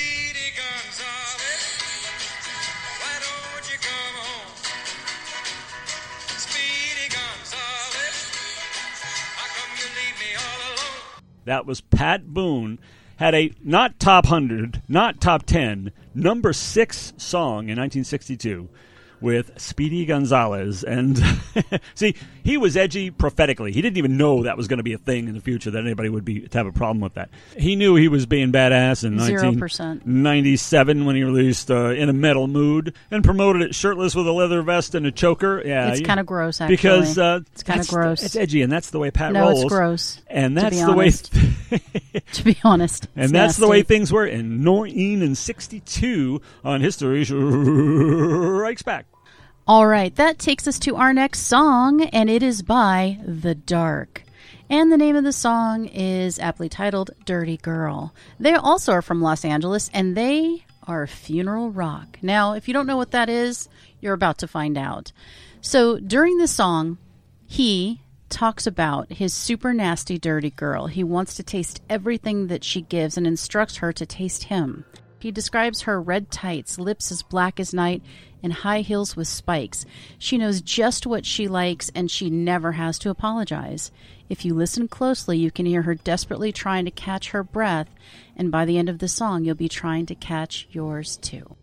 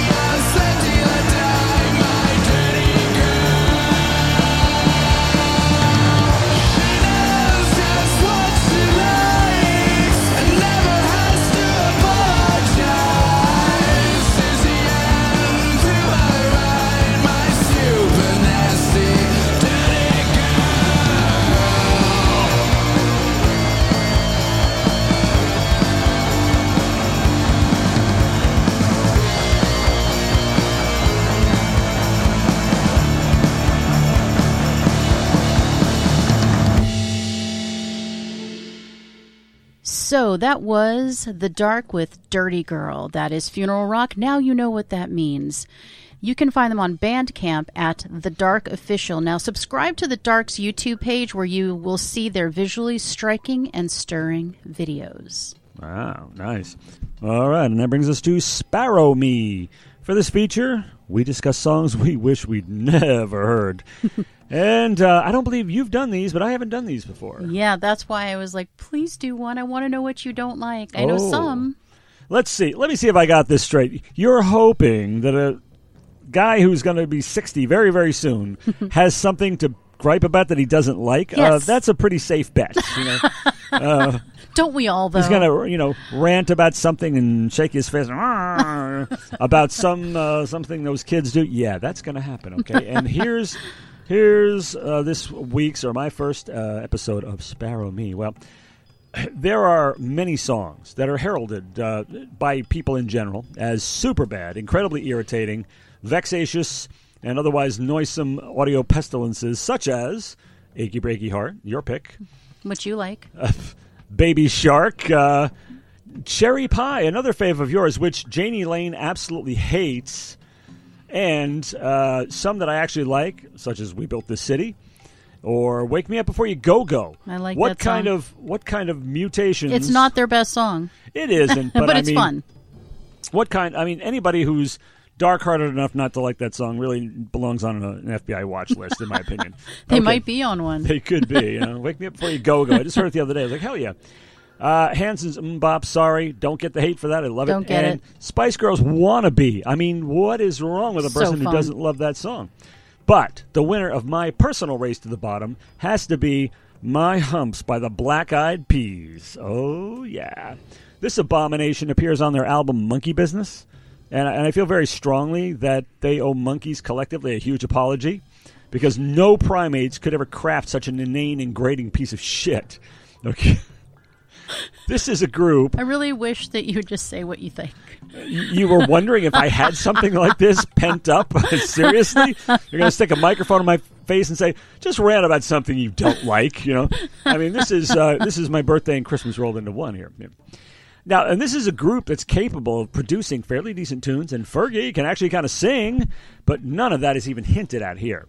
Now, you know, first off, if your starting point is referring to the feminine contours of a woman's body as humps, lumps, and bumps, the battle is already lost as far as I'm concerned, you know. Uh, about getting you love drunk with the junk in her trunk, I mean, which, to hear her tell it, prompts the boys to treat her nicely and give her ices. And I don't mean the kind from seven eleven. I'm talking Tiffany and Cartier kind of ices, you know. Well, then break out your umbrella because the shit is going to really keep raining down, we feel certain. In the twisted nightmare world of the Black Eyed Peas, or at least the song, it's perfectly appropriate to ask a woman what she's going to do with all that breasts inside her shirt, okay? It's in the lyric. What, and she doesn't say, what the fuck kind of question is that, you know?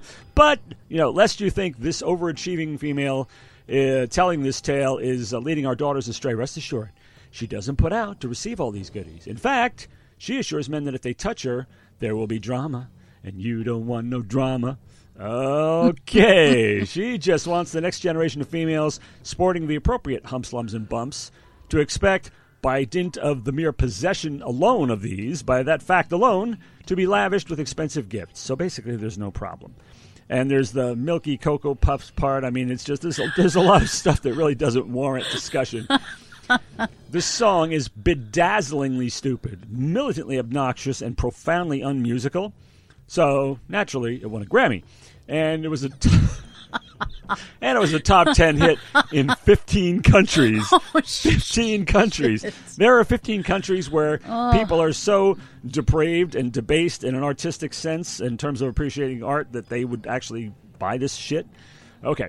Uh, you know, and first of all, men, please, on behalf of our entire sex, I urge you not to be the kind of moron described in this song. You know, giving out ices because you're like her humps. I mean, you know, seriously. And recording artists everywhere. On behalf of music itself, I urge you not to compose reprehensible drivel like this, okay? Have some respect for yourself. Oh my God. Stand on the street corner and beg. If anyone does look down on you, explain that you've chosen this as a more dignified alternative to foisting another brain-eroding crapfest like my humps on an unsuspecting world. Okay, you will immediately become a king in the eyes of any person of culture you encounter, okay? Now, I don't remember which dark year it was I, that this brutally awful song plagued us, but I do remember looking up to heaven saying, "Where is thy terrible swift sword?" Well, that's one song. I just laugh when she laughs, even though when she laughs at something that isn't funny, I say I which is all the time, you know. Where is that terrible swift sword? I mean, come on. It was There's... the it was the looking to the sky moment that really drove it home for me. With your hands raised as if it was really happening right now. You were asking I mean, the age-old question. I mean, where is that? You're going to abide this. It's like, come on, there are nine films in the Saw franchise. What's it going to take for you to get that sword out and put an end to this? There are nine films in the Saw. I mean, I just can't even. What's it going to take? I'm kind you know? of dying right now. Well, anyway, while Punkin oh. is dying here, oh. that's one song I definitely wish I had been sparrowed. And since this is a successful group, I'm sure the Peas don't mind if some obscure curmudgeon gives them a black eye. Oh, no. All right. Now you're going to sit there and tell me with a straight face. Actually, your face isn't very straight right now. That I got to do a song. Well, good, because I'm not letting you steal the show from me anymore. Okay. Well, Bernard, are you supposed to say what I think of the song? Oh, of course. I'm sorry. Because you. Oh, yes. Say. Right, because you probably love it. Oops. What the fuck? So, what the fuck does... I mean, Can, I mean, would you like to step outside for a I mean, after I said all that, perhaps I shouldn't have made that uh, connection. Uh, perhaps I, after saying what I said, I do really hope nobody ever listening to the show likes that song. It's it's just me. I'm just an old guy. Don't don't mind me. Don't just humor me. Okay, so what do you think of My Humps by the Black Eyed Peas? I think it's a stupid song. Okay, it's a stupid song. It does nothing for me. I think it's stupid. The video is stupid. I mean, I, I think it's kind of benign. I mean, it's it's better than, you know, Wet Ass Pussy, so I'm fine with it. I mean, in you know, in comparison, but I'm not a fan of either. So yeah, I, I and the, unfortunately, I could give or take the Black Eyed Peas ninety-nine point nine percent of the time. It's not that they're untalented; they're just uh, overdone or underdone. I'm not sure. Somebody needs to cook them, bake them something because they are not finished. Yeah, put some kind of you know sugar on them or something. It's, yeah, I'm uh, kind of out. Yeah. So yeah, no, I'm, I agree with you. It, do I wish I'd never heard it? I'd be okay if I'd never heard it, but there are worse atrocities. But I'm I'd be okay if I never heard it. Oh, that that is. Uh... As Hamlet would say, a consummation devoutly to be wished, uh, that I could live in a world where I had never heard the Black Eyed Peas. I would su- submit to the thought, surrender to the thought police today if I thought that could happen to me. Yes. Okay. Agreed. Well, so well. Uh, see, basically, your reaction to that is like mine to Margaritaville. It's benign. Yeah. Yeah, well, I still don't like it. I don't want anything really to do with it. Well, you were you were it was used as a weapon against you. Yeah. Unwittingly. Yeah. yeah true that. When things happen unwittingly. Okay, now, oh no, I've got a song to do, oh no. Okay, well, we've told you that Louis Drayton uh, masters every genre in which he works, electronic dance music, punk, and of course rap. Well, this song tonight is a little bit of the latter two, punk and rap, and it goes together so well, and it's just a just a great rock. It's just, it's Louis Drayton. And if someone said, here's our theme, Justify My Dove, et cetera, et cetera, write a song that is perfectly tailored to it, this would be the song you'd come up with. True that. This is about a guy who's out looking for adventure, and he's uh, talking about fantasies. Uh, how does I can dress like a mechanic and you can dress up as a nun sound? Ooh. And, but... The best is yet. Much? The best is yet to come, at least we hope, or at least the uh, the narrator hopes, in that the song is about Gadget Hackwrench. Now, I had to look this up. Now, Gadget Hackwrench is a is a character. You in... know you said that the best is yet to come, right? Yeah. Oh, I'm sorry. Hey, exactly. See, I'm I'm uh, establishing the, uh, the the motif here. It's lovely. Know? I, I, it, well played. Yeah, I, I, unwittingly. I mean, well played. There it is. It's like it's just it, it follows as, as naturally as night does the day. True, true that. Gadget Hackridge is a character on uh, Dick, uh, Chip and Dale's Rescue Rangers, I believe, and uh, the uh, and a, a favorite of furries everywhere, mm-hmm. which is something I learned about in the last couple of years. And there's bronies. And I there's mean, bronies. And uh, apparently, uh, Gadget Hackridge is a cosplay favorite, so that means there's an abundance and a readily ready availability of. of Gadget Hack Wrench costumes out there, which is really perfect for the narrator of the song because he's hoping, with any luck, he'll get a Gadget Hack Wrench suck. Yes, that's actually where the song goes. Ooh. And, uh, yeah, you want to be sure those kids are not around, although they won't be able to pick up the shrewd, lyrical uh, prestidigitation of Louis Drayton on this one, but if you catch it, well, it's pretty racy. And we were talking before about how the artist cannot be assumed to be as deviant as the narrator of the song. After right. all, it could just be a story. Well, True. That's definitely the case here with Louis Drayton and Gadget Hack Wrench suck. In glad fact, we he, got that glad squared we got away. that squared away, okay? I mean, I don't know anything about his proclivities in the in the uh, furry area, but this song is definitely not about him. Uh, so I'm assuming no. In fact, he himself says of the piece, the song's about escapism as an ultimate dead end, and it was inspired mm. by a man and his Gadget Hack Wrench sex comics. Mm. So this is uh, the man in question here is supposed to be narrating this song uh, as about the things that we have uh, talked about. And uh, listen closely, and there's just no telling what you're going to hear in this uh, delightful tale of a night out on the town. I hope you come with us on this journey. Hope you come with us on this journey. And we know, one thing we know, since this is Louis Drayton, that the song does not Gadget Hack Wrench suck. It's going to be awesome. So stay tuned. Here it comes.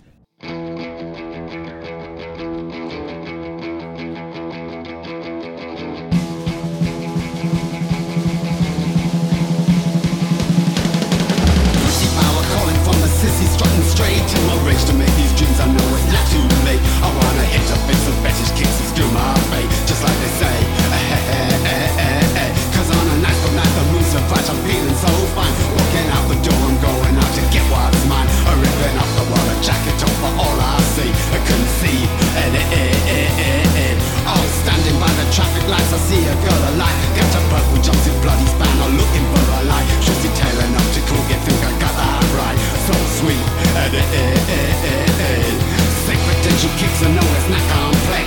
When a pretty, pretty pussy sub is tripping sex, so much I feel a mortal terror of a furry ex. Say yay, eh, eh, eh, eh, eh, eh. Oh, and if I die for pearls and getting stuck, I keep up ending like a dapping duck. I tip in velvet, then with any luck I got you hacked with sock. Glitter lips and semen fillets running through my brain. Red lips, temptress voices gently whisper, turn again. The pseudo-real ideal, I know it's not the same. It's the same, and eh, eh, eh, eh, eh. Let's share a shit together, do it one-on-one. And I could dress as a mechanic while you dress up as a nun. Have a threesome with an evil double might be fun. Oh, please come, I know, uh, uh, uh, um. Now that's a major ball, I tell you it's alright. Cause the smell of oily fur is truly out of sight. And if you wanna suck me, you can make a beam of white light. Say yay, and eh, eh, eh, eh. Oh, play that crazy cliche, man, and play it loud. And with a little sex perversion, make me feel so proud. I smash it fast and shoot a line, my bird up naked on the cloud and sweet.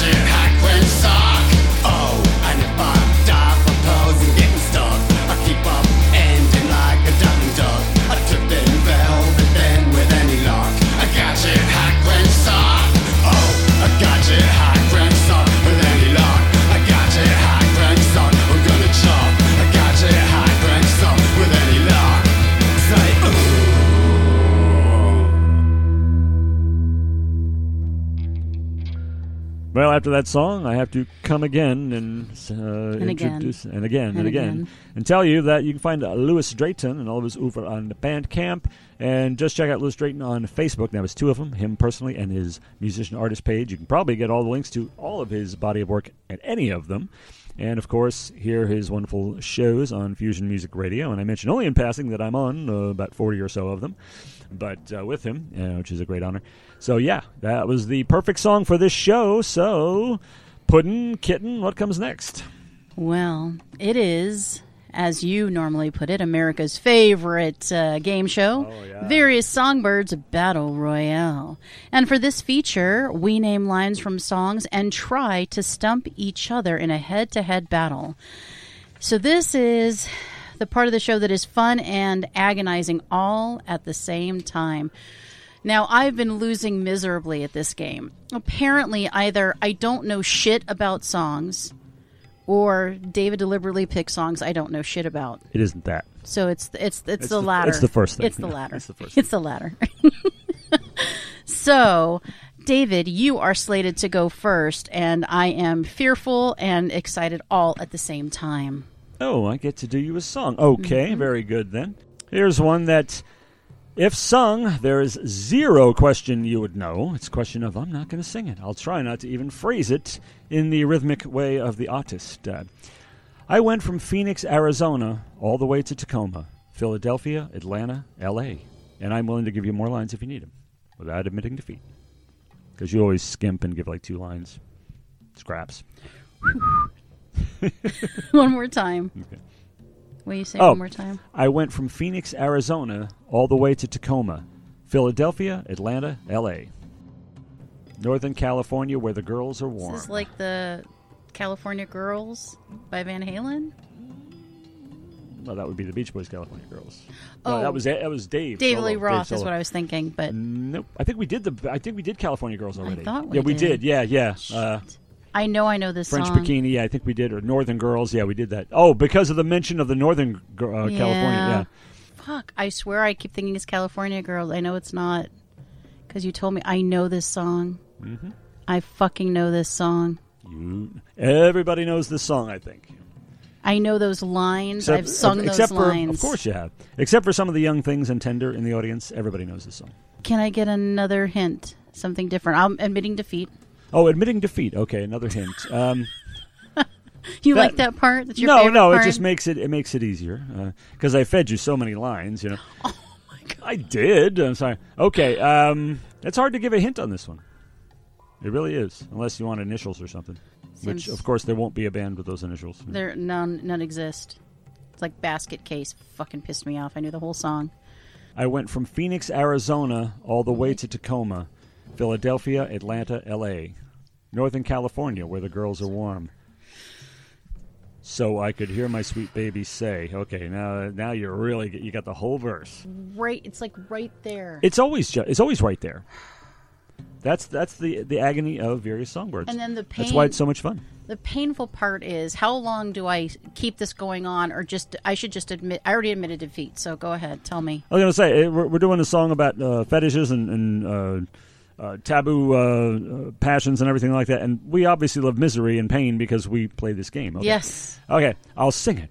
I went from Phoenix, Arizona, all the way to Tacoma, Philadelphia, Atlanta, L A, Northern California, where the girls are warm, so I could hear my sweet baby say, keep on rocking me, baby, baby. That's right. Me. Rockin' me by whom? Oh. Ah, I thought that would come easier. Interesting. No, very interesting. I don't know that I know who this is by. Wow. You will when you hear it, of course. You'll be like, oh, yeah, of course. Fuck. Who is it by? Well, he had another I hit. Already he lost. had another hit in the same uh, year or so, Jet Airliner. Oh, oh, oh, oh, fuck. This game sucks sometimes. It does. Now, why do we play it? Why do we do this to ourselves? Because it's so good. Because it's so good. It hurts so good, ah. basically. This, that's, that's this. When you talk about hurts so good, that's this game. Just tell me I can't handle it. Steve Miller Band. Fuck. Ah, I know. Fuck. It's terrible, isn't it? Oh. Jet Airliner, Jungle Love. Yeah, yeah. and, God, and, and, I, I know and one this song. I, I knew all of that. And one I picked apart on this very show, uh, Take the Money and Run. Fuck and, me. You know, oh, that's so brutal. Steve Miller Band. I'm sorry. I'm sure it'll be just as brutal for me, so lay it no, on there. No, because I've done the the silver platter above my head oh, thing again. Oh, you don't again. have to do that. You, I you always can, do you that. Can, you can wield a truncheon. No, I don't okay. do that because I care. We've established this. I care, this. too. I uh, want you to get them. It's you just don't. You usually don't. Yeah. yeah. No, I mean, I usually don't. I mean, sometimes you don't. I mean, uh, I want you to get them. I do. I, I, I give you so I many lines. I want you to get them, except you usually don't. Yeah, I misspoke. Usually is the wrong word. I meant huh. occasionally, not usually. You know, you know how you say sometimes, mm. usually, when you mean occasionally? It no, happens all nobody the time. Does that. Nobody does that. Nobody does that. Okay. Lay it on me. Lay it on me. Pay me back. Okay. I don't, I'm not paying you back. I'm, I know. I'm I being know, sweet. I know. You're, you're offering a fig, uh, an olive branch. And... This um, is a musical and if I branch. ever lose my hands, lose my plow, lose my land. Oh, thank you for that am- amazing gift right there. That is uh, The Wind by Cat Stevens. Yes, thank you so much for that. It's not. Wait, I'm sorry, I'm sorry. Oh, sorry, sorry, sorry. Moonshadow. Moonshadow, yeah. Yeah. Does, does that count? Of course it does. Yeah. Moonshadow, okay. If I sang it all, I would have got, I'm being followed by it. Yep. All right, I'm sorry. I swear I hope this one is easier for you. Let me see. Hmm. Okay. I just want everybody to note that every time we play this game, I give him people I know he knows for sure and would be able to figure it out. And he gives me stuff he thinks I might know. You did know it, though. It's a ubiquitous radio hit. Whatever. For forty years. All Whatever. Right. You didn't get Kiss, so, you know. I didn't get Kiss. I didn't get Blue Oyster Cult. I'm I, just saying. I didn't get, uh, who's the other? Blondie. Yeah, Blondie. Right? All right. I'm your dream, make you real. I'm your eyes when you must steal. I'm your pain when you can't feel. Yeah, I have no idea what that is. I gotta mm. sing it. I'm your dream, make you real. I'm your eyes when you must steal. I'm your pain when you can't feel.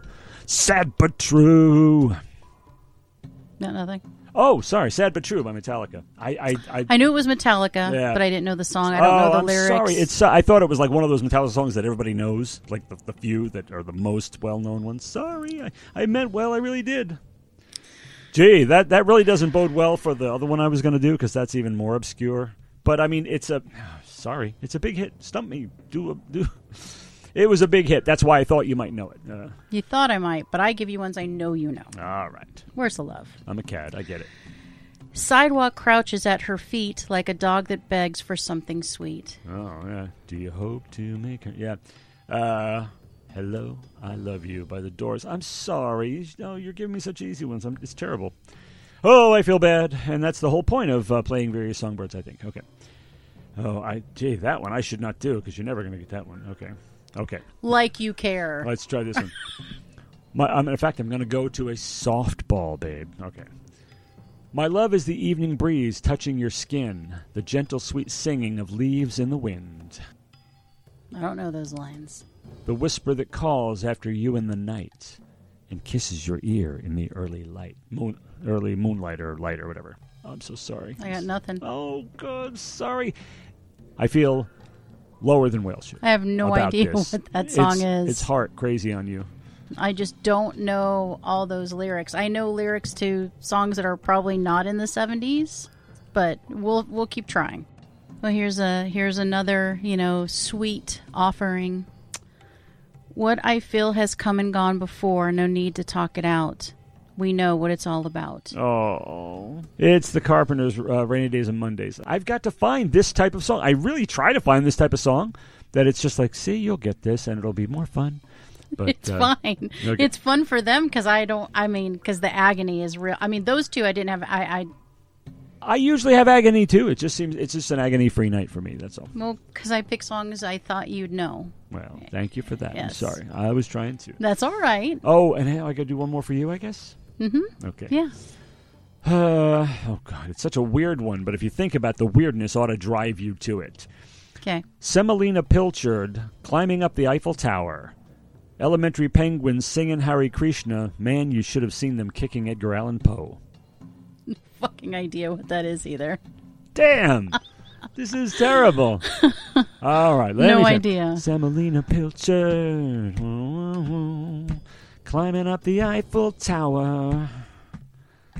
Elementary penguins singing Hare Krishna, man, you should have seen them kicking Edgar Allan Poe. Ba ba ba ba ba, ba ba ba ba ba, ba ba ba ba ba. Oh, the pain. Ba ba ba ba ba, ba ba ba ba. Yeah, but there's no way I'm gonna. You've just sang me the whole song, so it's fine.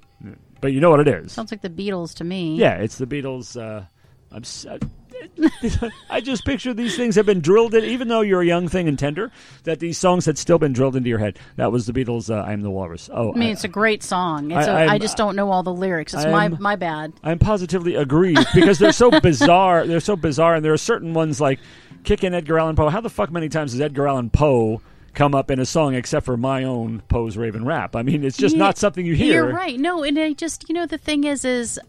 I know those songs at a high level. I just don't know every lyric. I mean, I, I mean, see, I'm that way too. When I hear a song for the first time or two, the lyrics don't stick. I, I'm taking in everything, and that's the way apparently the way it is with a lot of older songs for you. Oh goodness! Well, I'm not you know. a huge fan of that song either, so I don't think I go to it to listen to it. I, ah. If it comes on, I'm like, okay, I'm kind of out. It's, it's all right. It's an achievement, I, I think. Uh, it's all right. All right. All right well, so I'm you have one sorry. more. You have one more. If you want it. I Now oh, that you haven't yeah. kicked oh. my ass already. Oh, if you got one, okay. Hopefully I'll miss it and be ashamed. You won't miss it. Oh, I'm sorry. You're being so good. You know? You talk about things that nobody cares. You're wearing out things that nobody wears. Oh, wow. Aerosmith, Sweet Emotion. Uh, oh. Okay, so you kicked my ass again.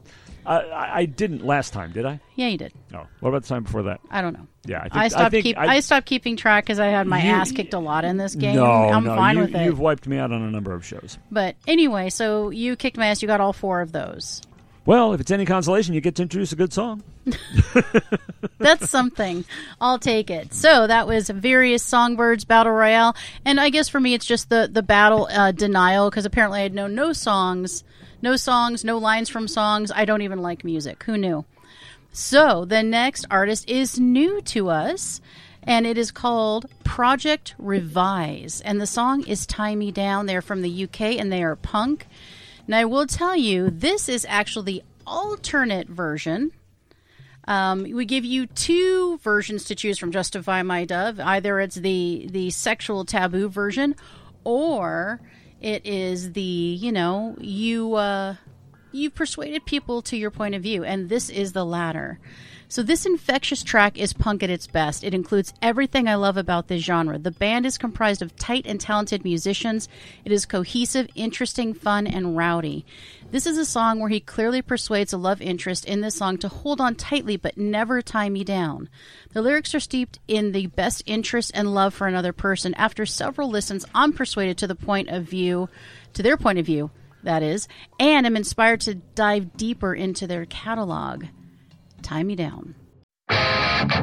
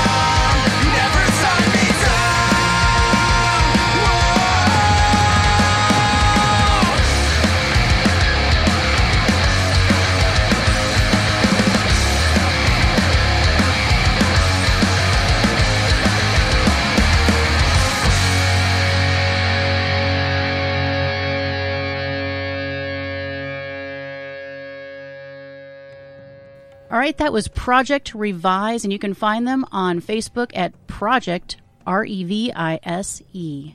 All right, and that brings us to Wouldn't Tit Be Tweet? Wouldn't what be tweet? Well, for this feature, we create our own supergroups and explain why it would be tweet. If we can muster the uh, words, and just think about that. Imaginary, fictional, no rules. Death is not an impediment to assembling your uh, supergroup. It's kind of like fantasy football, only interesting. And cool. Yeah, and cool. You know, if fantasy football weren't were interesting, then uh, they would be kind of like that. And not completely lame and pointless. Well, we've put together some interesting groups, and of course these types of groups have uh, appeared or attempted to appear in real life.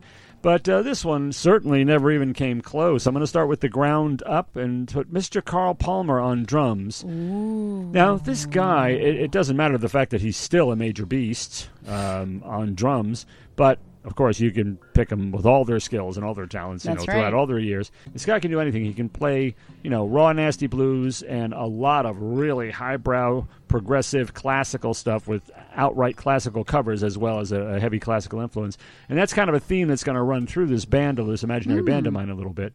So Carl Palmer on drums. And on the bass, not the first guy you think of when you think of progressive or classical or anything like that, but perhaps that's not fair. John Entwistle on mm. bass and, of course, horns also and vocals. He sings. And of course. When, uh, you know, when you see The Who live, unless they got a, like a big group with them, you might have synthesized horns. But in the studio, that's all Entwistle playing the horns. Nice. And, and he's uh, such a, I mean, The Who could make noise that was absolute chaos. What Roger Daltrey described as four horrible geezers making the worst noise you ever heard in your life. But they can also be incredibly progressive. They can sound like Pink Floyd, and they can sound like just, you know, absolute uh, a sonic assault, I mean, an atomic bomb. And there's a lot of uh, poetry and a lot of uh, expressiveness, uh, even though people uh, think of Entwistle and Keith Moon as just constantly playing over each other. Uh, Entwistle and Moon don't really play together, it seems to me, but it'd be interesting to see how such an amazing precision player would work with a, you know, a, a machine like Carl Palmer. So that would be the rhythm section, and of course some horns in the studio and stuff. Well, sure. Now on guitar, another gentleman with very definite leanings in that area, Richie Blackmore on guitar. Wow. Now here's a guy who, you know, not only did Deep Purple do uh, concerts with orchestras, they did uh, classical covers and everything, but he's also, since nineteen ninety-nine, been in a band called Blackmore's Night with his wife, Candace Knight. And they uh, are all about, they, well, put it this way, they appear at Renaissance fairs. That's what they're like. I mean, they're all oh, about wow. Celtic, uh, folky, uh, acoustic, uh, what's the word I'm looking for? Medieval. They get medieval on your ass. That's right. Uh, Blackmore's Night. So he's definitely got those leanings as well as from Deep Purple. So he would be a hell of a guitar player to throw in with the likes of Palmer and Entwistle, finally having to work with a drummer. And uh, so, what about keyboards? Now, this is going to surprise some people. I'm going with Nicky Hopkins, who was really not a recording artist in his own right, never mm. had a band and never released a record under his name that I know of. He's a session player, but he's a session player who's known to play with the Beatles and the Who and the Kinks and especially the Rolling Stones. And the reason I put him in this group is because he has definite classical leanings. If you think of the uh, piano parts he contributed to Angie, for example, Nicky Hopkins, and She's a Rainbow. I mean, th- right. th- that that delicious Baroque uh, trill fest called she, uh, She's a Rainbow. That's uh, I think Nicky Hopkins could bring some really amazing stuff to this group.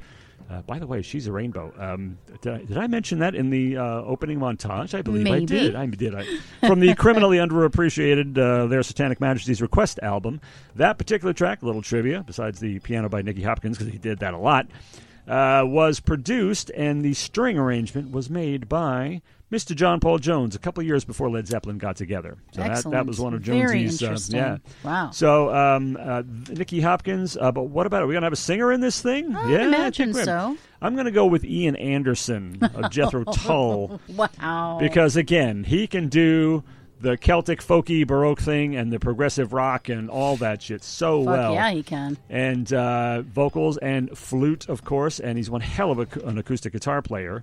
So, yeah, that would be interesting to pool these talents wow. and see what they could come up with. So that's my little imaginary supergroup. That's fucking amazing, actually, right there. Thank you. Thank I you. really like that assembly, and I like the direction of the band. I like the prog and the Renaissance, and, oh, I can so hear it. Oh, if only, if only. Yeah, that would be. Uh, we've had some great supergroup, and, and you know, if like I said, if they could all, like Ebony and Ivory, if they could all live in perfect harmony and work together and see what they could they would produce, I think it would be amazing. Oh yeah. My God, that would be incredible. All right, so that would be Wouldn't Tit Be Tweet. All right, next up, fantastic group called Electric Mother from Orkney, Scotland. They're from Scotland. Oh, you gotta love it. I love it. And the song, I think we're right on point here. The song Gigolo. Hey, hey. hey. And their uh, genre is they're a stoner groove heavy metal kind of a band. Uh, I think they're better than that. I think they're selling them so short, maybe. Agreed. But that, those are good things. Yes. But uh, this to me is a real uh, has a real Black Oak, Arkansas vibe to it. Uh, it's really classic Southern fried boogie riffs.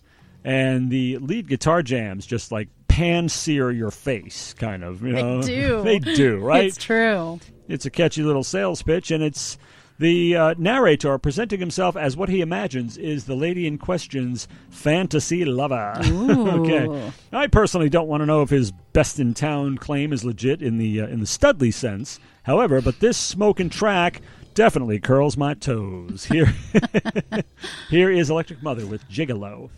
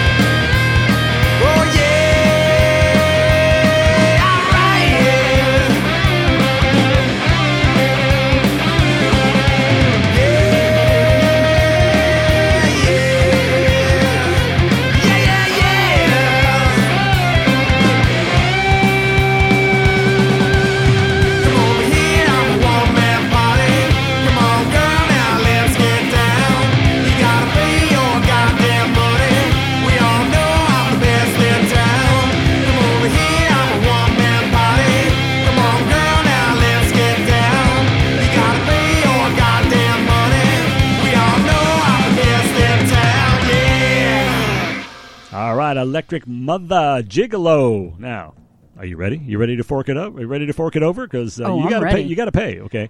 And you can find them on Facebook at Electric Mother Band. All right, and now it is time for Trivial Trills. This is a really fun feature because what I do is I name a musical artist or band and see what, if any, tasty trivia tidbits David can share or muster or both. And this time I've selected a band because I like to throw you softballs, be it various songbirds or whatever, what have you. It's Aerosmith. Oh, really? Yes. So, what, sir, do you know about Aerosmith? And of course, I've come up with several tasty tidbits myself in the event that I've stumped you or that you are not able to provide a, a what I feel is an ample number of factoids. Well, Aerosmith, I might know a thing or two, but not being a gossip person, there are probably things that I don't know, but then others that you can't avoid no matter how hard you try. It's the, not uh, all gossip. No, no, I'm sure it's not. Yeah. Um, factoid-wise, uh, let me see. Well, of course, this was a band that actually uh, opened my first concert in nineteen seventy-five. Uh, they were not the headliners till next year, and I wasn't familiar with their stuff until after that show uh, where they opened for Black Sabbath, and then I became a huge fan immediately. They won me over that night. They were fucking incredible. Opening up with the song Make It, which kicks off the first album, which is unbelievable. That That's a way to blast into a show and say, you know, the first line, good evening, people, welcome to the show. Uh, so what do I know about Aerosmith? I think they're from Boston, um, and... Uh, Gee, what do I really know about them? When I think, except I know um, a great deal of their music, like the first six albums very well. Beyond that, mm, maybe not. Um, well, they got one of the biggest record deals ever, if I remember correctly, uh, as far as advance payments for uh, future works. They have had lineup changes, uh, but the, the five are back together, as I understand now. Um, and what's, gee, what do I know about them? Well, there was a problem with this band involving, well, rock bands in the seventies. Take a wild guess what the problem was. It might have had something to do with drugs. Maybe drugs, yeah. And uh, which uh, Tyler and Perry, who were producing the albums, uh, went um, by the name the uh, Toxic Twins. And uh, I think they cleaned up. Good for them because they're better now. These old performers, when, oh, they're, when they're sober, amazing. They're so much better. And they are amazing. First five albums or so, unbeatable. One of the greatest American rock bands ever. But what do I actually know about them? Not a hell of a lot except for the makeup of the band and the general uh, career trajectory. There's a tell-all biography called Walk This Way that uh, describes some of this stuff, but I didn't read it. And, um, shit, what do I know about Aerosmith? I mean, they've uh, done some impressive things. One of the first uh, rap crossover things with Run D M C. We talked about that on another mm-hmm. episode. Yeah. But um, probably going to be kicking myself um, with the stuff you bring up, but I just know the music mostly. So, well, do you know how they formed? Not really, no. no. This is an interesting little story. Good, I like it. So I'll those. start with this one. In the sixties, Steven Tyler formed the band Chain Reaction. Super fucking... Uh, let's see, unique name, not. Joe Perry, Tom Hamilton, and Joey Kramer were in another band called Jam Band. Mm. That's even worse. In nineteen seventy, yeah. Yes. The two bands played the same gig in Boston, so you were right. Mm. Tyler and Kramer had known each other before that day, but hearing each other play was the magic moment. The members of both bands decided to merge into one, with Tyler becoming the frontman after having previously been in the, the drummer. Drums. Yes, of the drums, Chain that's Reaction. Right. Yeah, he plays the drums, that's right. So that's an interesting, cool little story. I and, forgot about that. I, I should have known that. And I will tell you, I mean, there is a magic when you share a bill with uh with, with different people. You think, oh, we could collab on this. I mean, we've talked about doing it with the Tragic Radicals a million times. I mean, yeah. you know, you start to, like, hear stuff in other bands. Bat Farm, we've talked about collabing or whatever, singing backup or something. I mean, you just, you you go, oh, my God, you guys are, you're special, you're great, and I love what you do. And oh, a so number of bands have formed that way, of yeah, course. Yeah, absolutely. So that's one of the little tasty tidbits is the how they met, you know. And in which videos did Alicia Silverstone appear? Um, I'm going to take a wild guess and say Crazy. That's one. Uh, really? Oh, there's more than one? Mm-hmm. Wow. She was a staple. Oh, Alicia Silverstone. Mm-hmm. You mean a, le- a legitimate Batman tie right there? Because she was Batgirl? No, just an Alicia Silverstone tie. Uh, yeah, well, we look for Batman ties, and that was no, a we don't, one. actually, no. Okay, you we do. Ha- we had Pat Boone, we had Bond, we yeah, had Batman. I, I don't have any of that, actually. So, okay, Batman tie here. Anyway, Alicia Silverstone, I'm going to go with uh, Amazing. Was it Amazing? Yes. Really? Mm-hmm. Wow. And there's one more. Yeah, yeah um, I'll never get this one. Not, not. Please don't tell me Janie's got a gun, please. No. Okay. Uh, what is it? Crazy. I said crazy. You said amazing and crying, I thought. No, no, no. I said crazy, not crying. Oh, okay. Yeah, so I so missed then it crying. It was crying is yeah. what I said. So in which of those, one of those three, did his daughter Liv also appear? Oh. I'm going to go with amazing. Crazy. Crazy, wow. They were strippers. Really? No kidding. Yeah, that was a little eyebrow raising because why would you have your daughter be yeah. a stripper in a video? I'm kind of out, but that's just me. I could be very prudish in that way. But again, then he put her in a video where she's a stripper later. Yeah, I didn't so, know that. Yeah. I didn't know that. Okay. You know. Uh, the Convair C V three hundred plane was almost rented by Aerosmith in nineteen seventy-seven. That doesn't seem terribly interesting, except that that plane found other customers in Lynyrd Skynyrd. No! Yes, this was the plane that killed several members of the band, including Ronnie Van Zant. Wow. So we could have lost Aerosmith had they charted that plane. Wow. And, they you know... Charted that plane. I, the chartering a plane. It's, it's, it's terrible what happened to Lynyrd Skynyrd. But Ronnie Van Zant, at least, had... Uh, three or four brothers who looked and sang just like him, so they could they could carry on, which Tyler probably didn't. So, um, but uh, it, it was. I mean, I'm not saying if one of them had to get it or anything like that, but I mean, it's, it's did sound a little like. A little, I didn't want to say. I was like, it sounds a little like, hey, look, if anyone was going to get it, it's fine. He's easily replaceable by another brother, so no biggie. We got you. Yeah, it did kind of sound like that. Bye, Ronnie. Not what I meant. We got three more over here. No biggie. Ronnie, Sorry. Donnie, Lonnie, they all. Have Oh, Johnny, we're, you know. We're going to be canceled. Lynyrd Skynyrd fans are going to come with their pitchforks and just light this shit up.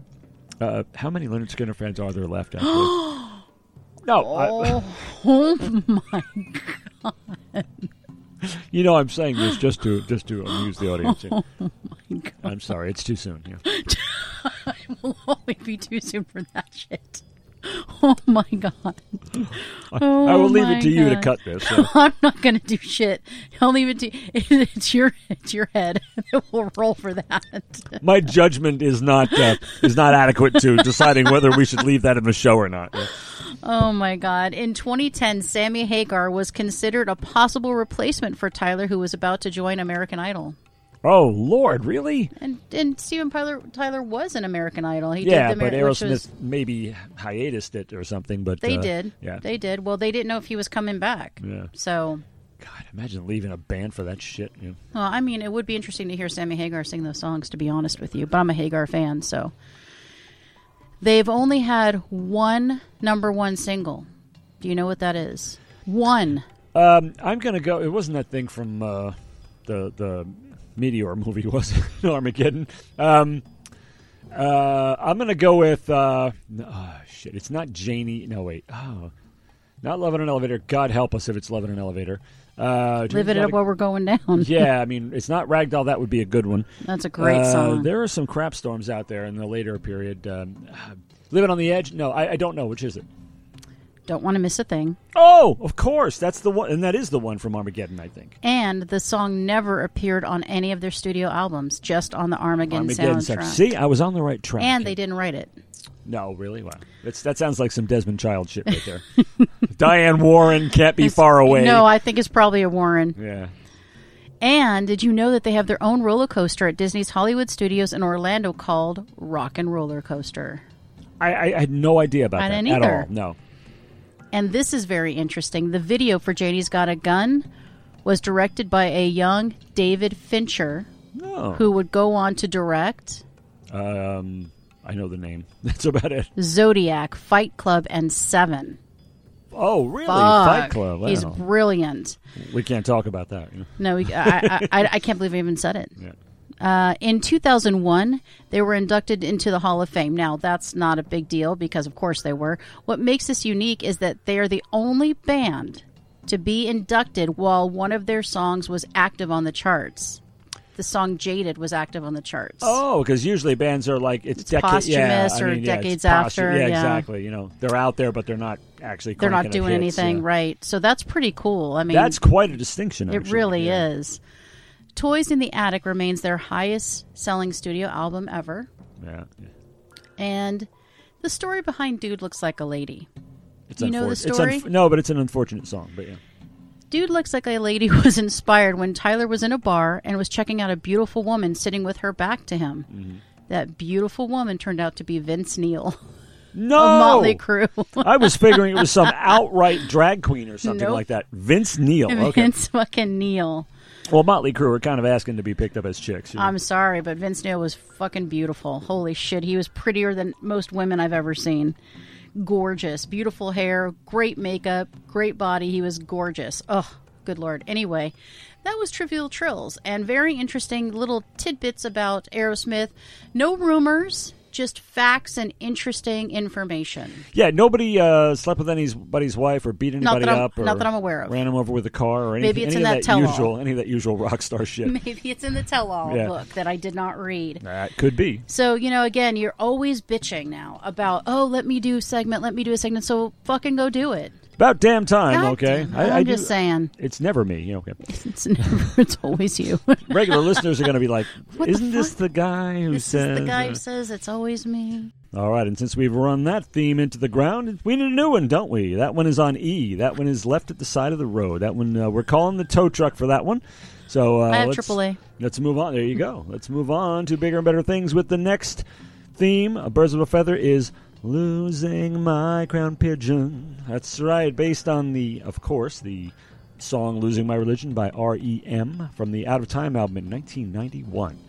And the songs we're looking for, the submissions we want, again, we're going to leave it pretty broad for it's you. It's fourfold. Fourfold, and this is, according to uh, Cupcake here, this is the uh, how the band describes what the song is about. And if you look at the Urban Dictionary, this is pretty much what... Uh, Everybody, how everybody uses it, uh, especially in the first definition, which d- dictionaries, you know, they have multiple definitions that have nothing to do with each other. But I won't bore you with how I've misunderstood that phrase all these years, having been brainwashed by movies, which is never a good idea. Uh, we'll tell you what R E M says the song is about, and this is what we're looking for as far as submissions. Being at the end of your rope and the moment when the politeness gives way to anger. I'm losing my religion here, and mm-hmm. this is what the way people use it these days. Unrequited love. Okay, come on. Who doesn't have a song about that? Even you milquetoast uh, rockers out there today, somebody's got a song about that. It's hard to go. You're hard to, to get some really extreme stuff out of you about drugs and sex and everything like that because you're so you're so squeaky clean these days. But hopefully, we can find this one at least. The struggle with fame, and I'm very sympathetic to the famous. Honestly, I wanted to say there's a parallel there. Yeah. Oh, is there? You and R E M and the struggle for about with fame. Yeah. Oh, of course. Yeah. I know. I yeah. Mean, it, it's I di- saw that right away. It's difficult for me, you know, but I sympathize with those who are famous. Honestly, I think it's got to be a real drag. Yeah. And uh, people say, "Oh, you're so famous. I feel so sorry for you." Yeah, I do feel sorry for you if you're famous. It's a pain in the ass because the public doesn't know how to how to treat you, how to react to you. Everybody freaks out, and everybody, you know. It's it's a hassle. So I get that. And also questioning the spiritual beliefs of yourself or others. So we're leaving it wide open for you. Any one of those themes or maybe a little bit of stretch, but come on, give us something we can work with here. We're uh, we're willing to work with you. It's just like we're like a lender. We're like a very uh, open-minded lender. We're willing to work with you. And that is means that it's, uh, having stated that, that means it's time for you. It's true. One thing I want to say about the themes is just remember, folks, that we are wide open on genre. It's not that we have, you know, a leaning toward any one thing. Send it to us. This time we have a, like an electronica piece. We've had like folk pieces. We've had punk pieces. We've had metal pieces. You know, we are open, goth, everything. So what you, whatever you got that fits the theme, shoot it over to bofonair at gmail dot com. Oh, oh no, David. It's that part of the show. I will pass you a tissue. I mean, I've, I always need some on hand for the copious nasal secretions. However, you need them for your tears I at do. This point of the show. So go ahead. This is Parting is Such Sweet Sorrow, and uh, this is a hard segment for me.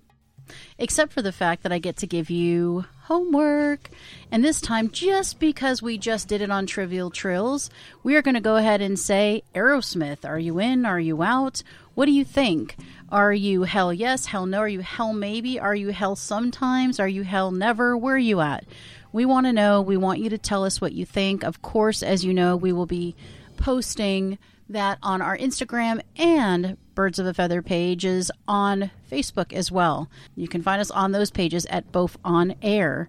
So let us know what you think. Tell us in the comments. Go ahead and love it, like it. Uh, we just want to know. Are they dreaming, or you don't want to miss a thing? Where oh, are we at? Nice, nice. Where are you at?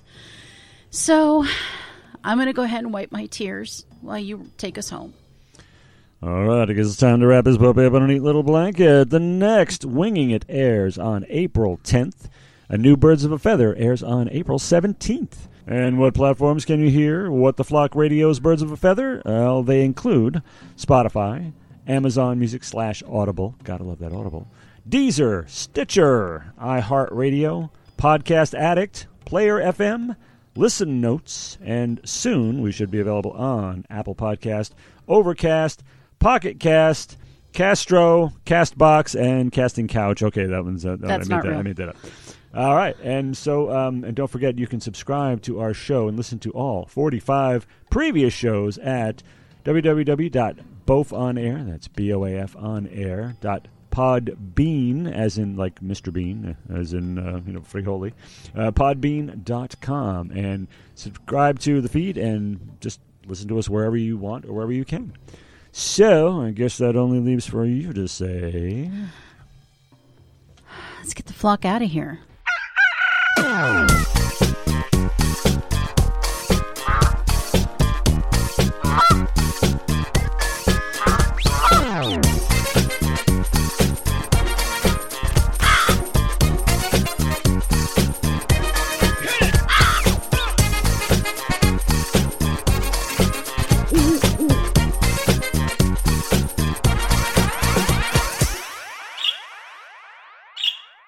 This has been Birds of a Feather, on What the Flock Radio.